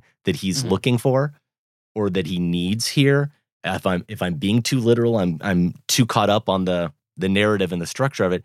But that moment where the doorbell rings and there's a line of people outside in the middle of the night around Christmas. I know it was set up earlier in the movie, right? He's sending those checks away in the the envelopes, and one of the saints says, "Don't check those boxes; they'll hound you forever." That's Yeah. the only setup for that. But the idea that in the middle of the night those people would show up and it, it, it just so throws things off completely. And then, and the idea that Damian, if he was envisioning that, or that's part of the fantasy, then I would get it. But it's not, it's not Damian's point of view. It's, it's really happening. Those people are really on his street. His dad has to talk to them. And I, I find that sort of, I guess, a little too contrived. and it, and it's sort of it exists to push him out of the house to That's get him it. to the train tracks. Right. Right. Yeah, yeah, yeah. exactly. And I, I, so I don't buy that. And then I have to say, I, I do like the moment with the mother, Uh, not deliberately, obviously, but it reminded me actually of the end of Field of Dreams a little bit. Mm. You know how that whole movie is about his relationship with the dad.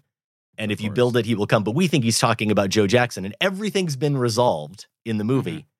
But then all of a sudden, right after everything's been resolved, the dad just shows up and reminds you that, oh, actually, this is about it's about father and son, right? I mean, in Field of Dreams, to me, it's just like a hammer blow that turns me into a puddle of mush. Obviously, Exactly, People make exactly. fun of that moment, but I love it no, so I much. thank you, David. Thank you. You're in a safe space. Me too. Yes. And here it's kind of like that, where all of a sudden, oh, this really is all the stuff we're talking about. The saints, you name Yeah. it, right? What he's going through. It really is just all about the loss of his mother and Right. looking for her and trying to connect with her and have some some closure there. So the fact that we get that that reminder, I felt great about that. And so then to tack on to that the imaginative let's take a rocket ship to Africa and we're going to play in the water that that's what really bugged me a lot back in 2005 i i i give it a little bit more leeway this time just because i feel like i was more in tune to the fantastic or the fantasy nature of this film but there's something that still sits really badly with me about that i would have never used a term in 20 uh, 2005 like you know white savior Mhm. but and it's not that because they're not the ones responsible i don't think we're supposed to believe that they're the ones responsible No. for bringing the water but they show up and they get to frolic around in it there's something that just feels a little exploitative and a little too sweet as if all of a sudden Boyle has taken you through all this and then he's going to want to really make you believe that he wants to change the world. That Danny Boyle wants wants you to feel like we're going to all work together to make the world a better place. It it felt it felt inauthentic to me. So two pronged thing for me. One, I think this is a, a, a weirdly difficult movie to resolve. I agree with you Yes. that I don't really like the way it wraps anything up, but I also have no idea in my mind how you do it better because it just starts to stack so many things up on the plate. Yeah. I don't know what. I mean, obviously, the resolution should be him talking to his mother. Like you, uh, we Mhm. all, I think, agree on that. Like that feels. so and the natural. brother, the brother moment too. The brother seeing the mom too. That's closure after they've had their split. right? and they've been on opposite sides of this. So the fact that now they're coming together as a family, as brothers, is important too with the mom. I guess that's the problem. The movie knows how to resolve itself emotionally Mhm. and it executes that Yes. well. It does not how to resolve its plot. Right. It's totally stuck on how to resolve its plot, which has gotten kind of out of hand. and it's like we need to just get him to the train tracks, wanting to get rid of the money, and it does feel like a sort of absurd contrivance that these people show up on Christmas. No one, you know, would do that. Well, and, but uh, and you're not even mentioning the additional contrivances, which is they all show up on Christmas after he's left his home to go to the other home, but they come back, they see the people there. He thinks it's the the the poor man, quote unquote, right? Right. Mhm. Doesn't want to answer the doorbell. It's the line around the block. The cops show up to see what the disturbance is. That gives him the distraction to be able to leave and go to the train tracks. But it also means that when the poor man is now sneaking in through, yes. the cops are already there Right. because they're investigating what's going on here because they're suspicious of Nesbitt. So it gets him caught perfectly without ever putting the kid in any immediate danger at this final like denouement. But then also things like why are they like uh uh papering their walls with the bills perfectly for anyone to walk in and see? And then what does the cop end up making of all of this? I, these all feel like Danny Boyle ideas, where he's like, "Wouldn't it be brilliant Yes. if that happened?" Like if they, and it's like, yeah, that's fun, you know. And the same thing with the the dream sequence in Africa at the end of the movie. That feels like with it, ah, wouldn't that be lovely? You know, you sort of like right. see him imagining how the money would be used, and and that uh, it's fine. I don't dislike it as much as you, Adam, but like I do feel like it's kind of just the movie's in search of like a triumphant tag it doesn't need and it feels a little kind of like Mhm. basic or head patty or whatever you know, Absolutely. like a Well, little, it- it goes eh, back you know. to the logic part we were saying in the musical. I can almost go with all those people showing up. I can hear the song in my head. It's almost a Jesus Christ superstar moment Yes. where we're hearing all the different people in unison they're they're explaining what their cause is and what their need is and it's it's this rousing musical moment but as it plays out in this film where no matter how fantastical the movie is this is being played mostly straight and it's setting up all those things david you said that it has to it wow does it not work wow does it not work for me And especially when you're cross-cutting it with the conversation with the mother, which is explicitly magical but feels emotionally honest Right, and realistic. deeply- Mhm. absolutely yes Right, versus this other stuff that is presented as reality and feels incredibly over the top. The the other thing that I think is interesting, uh, so eh, I was watching uh, uh Trance. Uh, we've recorded that episode already, but there's a special feature on the Trance, like Blu-ray, iTunes extras, that is Danny Boyle doing an overview of his entire career, and he's sort of just like doing speed round on all of his movies and he talks a lot about how with Slumdog he was basically trying to correct the sins of his past because he has been living I think still to this day with an extreme amount of guilt over the damage that filming the beach caused to that location. That they caused actual physical sort of damage having to like redress this kind of perfect idyllic you know untouched piece of nature for their own filming but it also turned it into a tourist attraction. The government has had a really hard time controlling it It was closed down for a long time. It's more the lingering damage that they're right. Yeah, yeah, yeah. The the ongoing. Yeah. Right. He's like the for a movie that most people don't even remember, that movie has like irrevocably fucked up that island and it still lingers like, you know, eh, almost 25 years later. And he talked a lot about when he did Slumdog and he was like, I'm going to make a movie. I'm going to go into India. I'm going to film in the actual slums. I'm going to film with actual children. We cannot be invading this space. You know, on the beach, I was trying to make a movie about colonialism and we ended up doing the exact thing we were trying to make a movie against. And now I try to really think about not just the movies themselves and the message, but the way in which I'm making them functioning in a moral way that I'm like sort of walking the, you know, the walk. Uh, and a thing I read that was very interesting is that uh, Danny Boyle uh, made a sort of plea to the cast and crew of this movie that there would not be cast and crew wrap gifts, that they would not Mm. spend the money to make a bunch of cheap t shirts with Millions 2004 on them to everyone to take home and probably never wear. That they allocated the money that would have been for that to donate to a village in Africa to create one of these clean water machines. And it feels like he was so caught up in that concept that he also decided to make it the end of the movie. hmm Right, right, right. There's yeah, well that's funny. I mean, I can see that.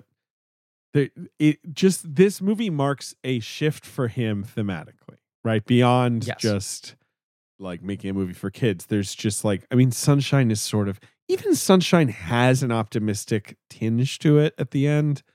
And then Slumdog and 127 Hours. Yeah, you know. Oh, especially the end. I think it's one of the things people don't. But yes, he. This is when he starts wearing his heart on his sleeve, and it starts to turn certain people off. Right. Um, but it does seem to be a huge part of him. And yeah, maybe you're right. Maybe he does kind of have the burnout of like, I have to stop being this kind of like, you know, sexy, play fast, hard and loose kind of, you know, young filmmaker. And I should be more conscientious or whatever. And that's Yeah. informing the ending. I don't care. I just don't really care. I care about him talking to his mom. I think that stuff is Mhm. fine. Yeah. Uh, I think it's good. You know, I think it's well done. It's sweet. Um, and it totally carries off the movie for me. But yeah, the rest of the stuff I could take or leave. Yeah, and just having every one of them reveal that they secretly kept some of the money, so that it's a little have your cake and eat it too. Yeah. Yeah. And, and then Yeah. and then he doubles down and again being like, we all did the thing that we wanted. We got our vacation. We bought the PlayStation 3, this and that. But then also we did the charitable thing. Like it just feels like he is eh, like two or three times in a row trying to land on both sides in this ending.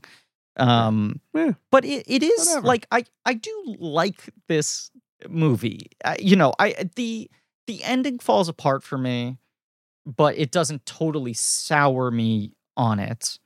Mhm. Um, and I do I do just I I don't know. I I like the the swing of it.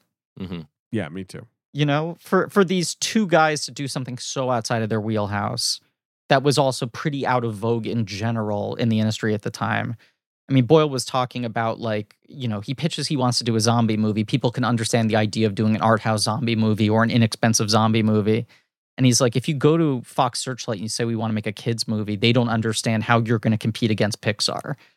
Right. Like there isn't a thought of there being different scales of family film. hmm And so to make one that's more grounded and lower budget and all of that, it's a thing that people rarely do. You rarely see people going to Sundance with movies that are PG, you know? That eh, independently working outside of the studio system, that's what they're choosing to focus their energy on. Right. And and I said this time around, I definitely appreciated the filmmaking a lot more. You talked about Anthony Dod Mantle in the cinematography here. There is some real artistry, of course. And I've been listening to your guys' series, and you've touched on this with Boyle, right? Like he's never gonna be bland. He's always gonna make a choice, right? And that's why Yes. we like him, and that's why even when the films don't quite work, like this one doesn't quite for me, we still respect it and we still want to talk about it. And there are moments like that shot when Damian early in the film, the first night in the new house, right, leaves his bedroom and we get the mm-hmm. over the head shot, which it didn't occur to me until thinking about it more ahead of this that it's kind of a nice heaven's eye view, maybe the mom sort of looking down on the family, but anybody could have shot that. Oh, Damian is having trouble sleeping.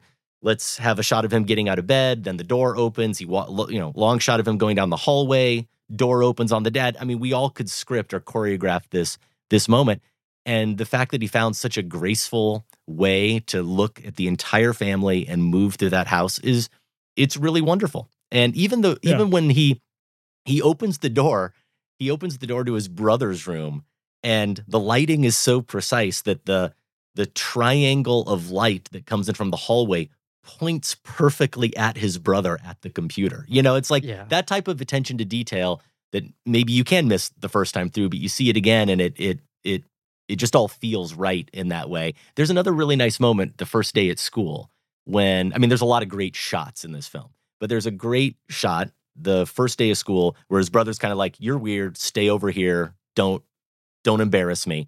And he stays there and they just do this long pull back to show the whole expanse of the playground with Damian sitting, you know, standing there against the wall. And it, it, the separation, the juxtaposition of him motionless, alone, but against all these people having so much fun, right? It, it's just such a lovely shot that captures his his mental state at that moment. Where I think he can go a little too far. Where I think we can get Danny Boyle being like, "Oh, I got to get out my bag of tricks here. this isn't really adding anything, but I'm going to do something cool." Is the moment where they have just come back, I think, or they're about to start looking at apartments. The brother, the brother's looking at real estate. And so the shot starts with them walking down the sidewalk and going around a corner. And then the camera pulls back to reveal that's now a photograph of a neighborhood Yes. on the glass of the uh, business they're looking at. It's it's a really clever shot. I've actually never seen I'm not sure I've seen anything like it. It it adds absolutely nothing. nothing. Nothing. It serves But no thematic purpose. It's ingenious. But that, that but that's the that's the Boyle magic. It's just right. Every like you say, there's no boring shot. He can't do No. it. He won't do a boring establishing shot. No, every everything is a choice, and sometimes it is a choice that somehow expresses a thing visually better than you could ever imagine, and sometimes it is just a flourish for the sake of a flourish. But the other thing is when you read about how he makes his movies, especially this at this point in his career, it's small crews. So it really is, I think, him being like, come on, that'll be fun. You know, like there is this kind of like everyone's in it together Mhm. to do this inventive stuff. They're not like, oh my God, Danny, like that's gonna take all day. Like, what are you thinking? Like, did we need the video phone part of the movie? Probably not. It feels like it, that just feeds into the cutting edge part of the movie Yes. like the sort of Yeah. like oh it's like the near future like everything's changing like britain's gonna have the euro all that stuff And then he does a wipe that is like basically a screensaver. yes, Yeah. I- I mean, stylistic, I guess. Pretty. He loves that new digital feel pretty you know? dated at this thing- point. yeah. well whatever you're dated Hey, I am. hey, yeah yeah box you heard office me. game.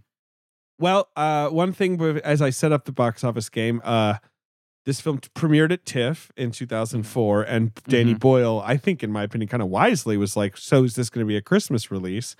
And Pathé decided to kick it to March, and they probably should have released it at Christmas because it wasn't a success anyway. Like it made six million U.S. and about eleven worldwide. Like I think it did okay on home video, but like he, the Boyle's quote is. Uh, there was a lack of confidence about our ability to compete with the big three American movies released at Christmas. I remember thinking they'd be awful, and they were. Actually, want to look up America at Christmas. Do you know? Do you remember Yeah. what the Christmas movies I'm were that year? it up for 2003 or 2004. Four. yeah. Uh, You know, so I uh, guess that's like the Polar Express year, but obviously that had been. Polar Express, out. Elf, Incredibles. I'm like, what comes out on Christmas Day 2004? It's like Meet the Fockers and Lemony Snicket. okay. and you know i guess that's what it, you know spanglish it isn't the Yeah. best weekend i can i can see what he's saying national treasure though that's good Hey, oh no but hey, that's been yeah. out for Oh, since thanksgiving Yeah, right I'm yeah. sorry. Uh, fa- the Christmas Phantom Day the releases. right Fat Albert. yeah yeah it is a bad crop yeah.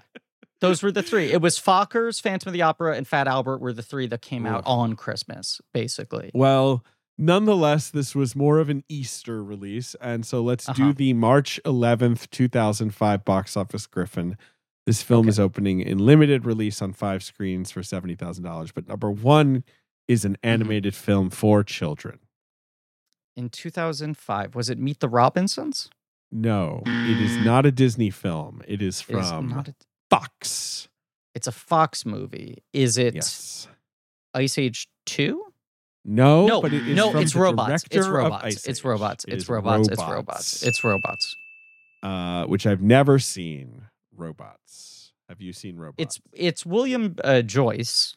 So the whole like the design of that movie is incredible. And Uh-huh. I remember the script being incomprehensible despite being written by David Lindsay Abaire. uh, that is who it was written by. You were correct, along Yeah. with uh, Lowell Ganz and Babaloo Mandel. That the, you know the Odd icons. But like a movie with like a great The Art of Robots book probably. It works on that level. Have you ever seen that movie, Adam? Have you have you had to you have not had to go through robots with any of the children? No, we have not seen it. And obviously, we chose to talk about millions that week instead of Yeah. talking about robots. Yeah, right. Yeah, you did not talk about robots. No. Uh, just feels like a movie lost to time. Like could be on Disney Plus, isn't. Is you not. know, like like no one wants to think about. Millions is on Disney Plus. Disney has sure claimed is. Millions as one of their own. Robots, absolutely not. Um, so number two is a family film, Griff, that was number one the week before, and it stars one of your favorites. Uh, it stars one of my favorites. Is it a Steve Martin film? No, it, he, this this guy doesn't do a family film usually. Nope. I know what it is. It is arguably my least favorite film of his. It is The Pacifier. It's The Pacifier Vin Diesel's The Pacifier. uh, with Vin Diesel and Lauren Graham. He's uh, an FBI, no Navy SEAL who has to He's be a a, babysitter. Yeah, there's a duck in it. Okay, I've never seen it. It was an unambiguous hit. That It is the thing people forget. Huge, huge hit. it was kind of the moment of like, okay, Vin Diesel must be for real. He's you know getting that over the line. You know, well, and then it's- and yeah. then The Rock follows his lead and does like Tooth Fairy in the game plan. He does his run of doing the family. Now I'm with a bunch of little kids movies. The Pacifier bigger than any of The Rock's attempts to do that. The Pacifier was wildly successful. It is uh, not a good movie. Speaking of The Rock, uh, number three, uh, Adam already invoked it. It was the movie he talked about on the prior episode of his podcast. Mhm. Uh, it is a, uh crime comedy ensemble picture Yes, be cool. uh, and a sequel. It is Be Cool. Uh, F. Gary Gray's Be Cool, which I remember being god awful. it is god awful, and it's The Rock is in that, right? Because the Rock is sure is. incredibly He's one good of the in more that. interesting parts of it. Yeah, that was yeah, the right. last time maybe The Rock was ever interesting on screen. In fact, I think it's that and Pain and Gain. Although I know Pain and Gain is also Yeah, a very Pain and Gain. contentious Oh, movie in the history divisive. of Filmspotting. divisive. I love that. Josh love is that a big movie. fan. He's also a much bigger fan of Millions than I am. Damian was Damian was on his top five Danny Boyle characters. Wow. Wh- When we when we have Josh on sometime in the future, we we will get a speed round on his millions of You know what else he likes, guys? Sorry, he's also a big fan of A Life Less Ordinary. He's the one. Okay, well that's eh, we might try him at the Hague for that. You know, a lot of people like that movie, Griff. Like our Reddit I was, was very like, oh, what a charmer. And I was I I can't get there with a life lesson. No, you guys were I, right. I hate it. You were all yeah, right. either. Yeah. No. um so number three is Be Cool, which was, you know, kind of a flop, made Mm-hmm. 55 million. Uh number four is I saw this film in theaters. It is an action picture starring an action star. Uh Hmm. it's very basic film. I remember that the opening credits were the best Bruce thing Willis about in it. Hostage. That's correct. Uh, I saw it in theaters. Just don't remember anything else about it. Kevin Pollak might be the bad guy. I thought Ben Foster was the bad guy. In Oh yeah, that's right. Ben Foster's the bad guy. Kevin Pollak might be the good guy, and the, but then maybe turns out to be bad. yeah. You know, one of those Uh, classic like he's your friend, and then he's like, "Hey, I'm sorry. They they offered me a lot of money. I'm Kevin Pollak. I have a flat just, cap. it's just on," business. You know. It's business. Yeah, Yeah, it's personal. just business, but I know we're friends. I, yeah, no, I went to your daughter's wedding. I understand, but you know, Ben Foster, like deep into his run of reading a script and going, my take on this character is shaving my head and acting like I'm on crystal meth. He did that about ten times. I feel like oh, in interesting, movies like interesting choice for you, Ben. Okay, Yeah. very good. I don't know. I'm good. seeing this sort of explosive. uh No, it, it- like you just you describing that as generic as your description sounded. eh, I felt like there was only one movie it could be because this was that era where even though Bruce Willis movies weren't as big as they were, they obviously were more legitimate than like the sad sort of run into yeah, they would get diminished states. wide release. Right. Uh, you know, this movie opened to ten million dollars and made thirty five. It did not do I well. just remember that one coming out and going like, why did he sign on to this? The pitch was, what if there was a hostage? pretty much. Yeah, There's, like, no taken hook here? hostage. Yeah. It's not really a hook. Uh, I don't know. And and the director is not like a well known director. So yeah, I don't know. Number five, Griffin is a big hit of the early, uh, winter, uh, spring, whatever. You know, Okay, it's been out okay. for a month plus. Uh, it's a romantic comedy. It's romantic comedy in Huge star. 2005. One huge star? One huge star. This star is this movie. Oh, oh, I'm sorry. You're talking about less a movie and more a movement. You're talking Uh-huh. about the one name that is the cure for the common man. Sure. Yes. He was the cure for the common man, and his name was It's Hitch. Uh, and he would tell you things like, "Don't offer to buy your girlfriend a diet soda, you buffoon. That'll be ten thousand dollars, please, Yes. or whatever, whatever it is he Ex- does." Look, expensive, but he's worth it. The results. Yeah, I mean, you talk about pacifier being one of those moments where people throw up their hands. I mean, the moment pretty much ends right after pacifier, but go like, if Vin could make this a hit, then I guess this guy is more powerful than we thought. Right. Hitch becoming that level of blockbuster was truly the moment where I think everyone went, I guess Will Smith literally in anything, in any Right. genre, at any time of year works. Um, I have long contended that film is now. Uh, there's just a lot of fake nostalgia for that movie. It's not a very good movie, Mm. but uh, some people stick up for Hitch, including maybe one Griffin Newman. is it a better let's put it this way would hitch have aged better as a best picture winner than crash this is the question i throw out you're Yes, saying it doesn't age well, unambiguously. yes. unambiguously Yes. I mean, obviously, you're putting it up against. I mean, Crash is the biggest fall guy possible, but yes. Of course. Yes. Yes. If hitch won best picture it would not be like one of But the wait- most wait embarrassing best picture winners If Hitch ever. had beaten Brokeback Mountain to Best Picture, okay How dare you're you, right. Griff? People would be irate. I do think people might hold a grudge against it. remember when they gave it to hitch yeah, they would that. You know, imagine Jack Nicholson going Hitch, like that was. andy tennant won best director for oh, hitch Uh, some other films in the top 10 that week Million Dollar Baby, uh, which is Okay. on its post Best Picture win run to $100 million. Uh, Mhm. Diary of a Mad Black Woman, which had come out three weeks earlier and shocked everyone and, you know, Yeah. begins the the first tyler perry movie Uh, Yeah. Empire. Yep. Mhm. Uh, the wildly underrated Constantine that is, isn't getting a sequel. Like, it's they're like now tripling down on like we swear to god we're doing it yeah Right. Man of the House, uh, the Tommy Lee Jones, Christina Milian two hander. Uh, well, I don't know why those guys haven't worked together again. okay adam you texted me about this recently Uh huh. Oh, about Man of the House?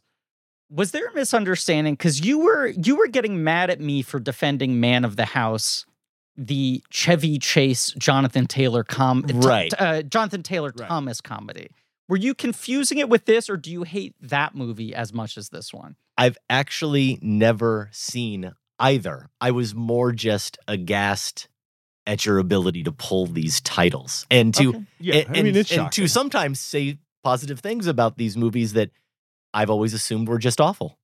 I have not seen this film. oh i haven't either your exact text adam was man of the house come the fuck on I couldn't I couldn't believe you pulled that. well got a broken brain Apparently, Anne Archer is in this movie. I just remember that being one of those releases where it was kind of like, well, what? Like, this is this isn't helping anybody. Tommy Lee Jones, he has No. more dignity than this. He doesn't need to be the man of the house. No, also one of those movies where you're like, was this shot in 96 and it's just sat on a sh- it like didn't feel like a 2005 movie. Tommy Lee Jones, cheerleaders. Like I'm supposed Right. to be like, oh wow, what a combination. I assume he does rock the house, though. Of course, Griffin. Yes. Um, well, that's why they called it that. Yeah. Right. Uh, number ten at the box office is Cursed, the uh, Wes Craven, the much delayed Oh yeah. Wes yeah. Craven werewolf Heavily horror reshot. comedy. Yes. Eisenberg Ricci.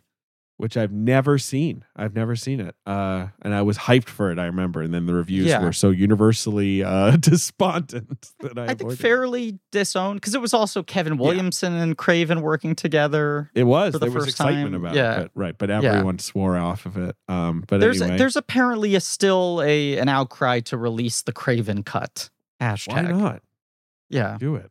What do I care? Yeah, release the Craven cut. We'll do Craven Craven cut. one day. I don't know, Yeah. maybe.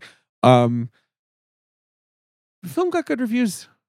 It and it, I do think it's not it's not a cult classic by any means, but it's sort of like a well liked family, you know, rental like that. Maybe got to that status, but it is just a funny little oddity in between these two hyper dark sci-fi films that he made. Especially you're scrolling across Disney Plus where so much of what's on there next to millions is either so humongous and bombastic and like overexposed or like weird non-existent live action Disney curios like Man of the House that no one but me find any nostalgia for. Like this is sort of an odd outlier and it is like it is a it is a charming movie for its faults. Agree. Millions. We did it. We talked about millions. it. We did it. We talked about millions. Adam, uh, thank you so much. Thank you. Uh, such a pleasure. Uh, people who should listen to Filmspotting who don't already. It's it's it's a it's a real comfort food podcast for me. I I find you guys very relaxing, Mm. and I hope that doesn't sound backhanded in any way.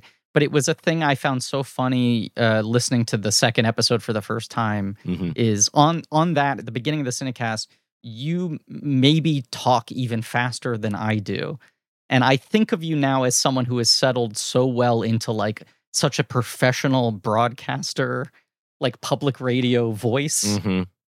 Uh you you have like very specific rhythms. That is something that has changed. That was one of the things that horrified me. Horrified me. Besides the fact that I felt like I did not give my much smarter co-host Sam any room to talk.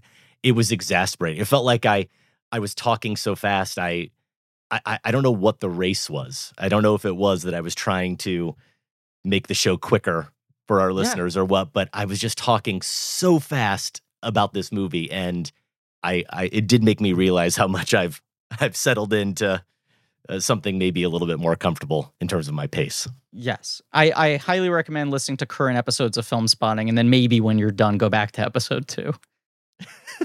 or or not. You don't ever need to It would listen be to those. quite quite a project if someone was like, "I'm listening to every damn episode. I'm It firing it, happens. up. I'm doing it, it all." happens. It blows my mind. But some people they hear they get into the show. I'm sure they do it with your show too, right? But they hear it and they go back to the beginning. They go back and they want to hear everything in order. It, it's crazy. They do it with our show, and I get it, and I do it with new shows that I discover. But but you know, for 50, uh, 18 years or what, you know, it's Right. just Yeah. it's just Right. a lot of show. Well, also your show is like usually tied to new releases, so it's it's truly just like time traveling back to like what It was is. the thing. Be cool was the talk of the town in April 2005. I know. We actually felt so bad about it. Sam, I remember having a conversation at the time where it's like, what should our, now this is Be Cool, but we were saying, what should our first episode be? And we knew that coming out in a month or two was Revenge of the Sith. Oh yeah, And Right. so I remember posing to Sam, like, should we actually wait? Should we make our first episode be at least a movie people maybe want to hear people talk about and are excited about it? And Sam was smart enough to just say, no, we should just start. You know, we, it doesn't matter. Yeah, Let's get your just sea legs. let's let's get it go right and so we did and i think that it ended up being episode 14 or something like that he was really right because if we hadn't had that leeway it would have been a, a struggle Adam. Sorry to correct you. It ended up being episode three. Episode three, Revenge of the Sith.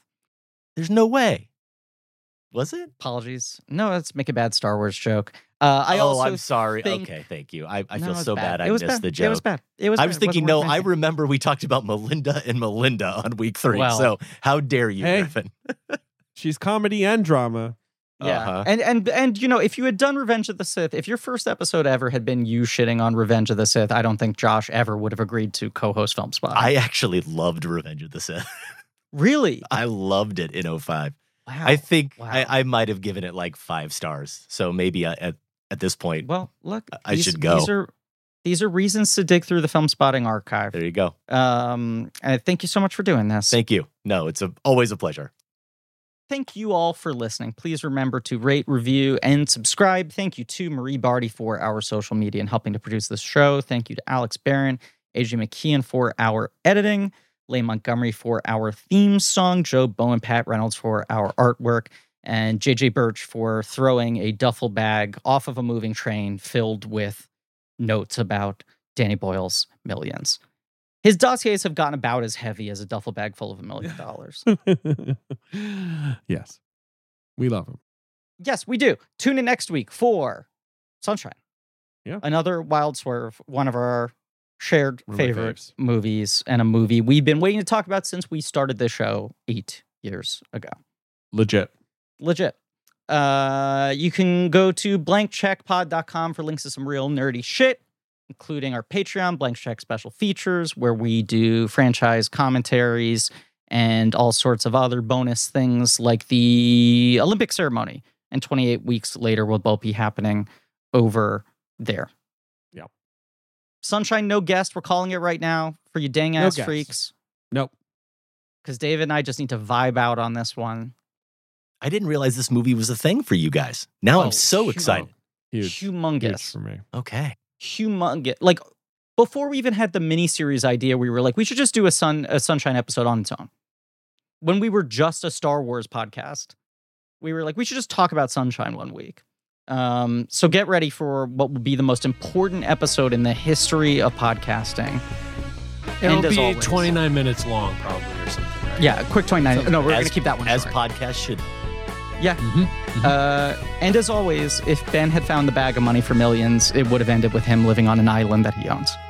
100%.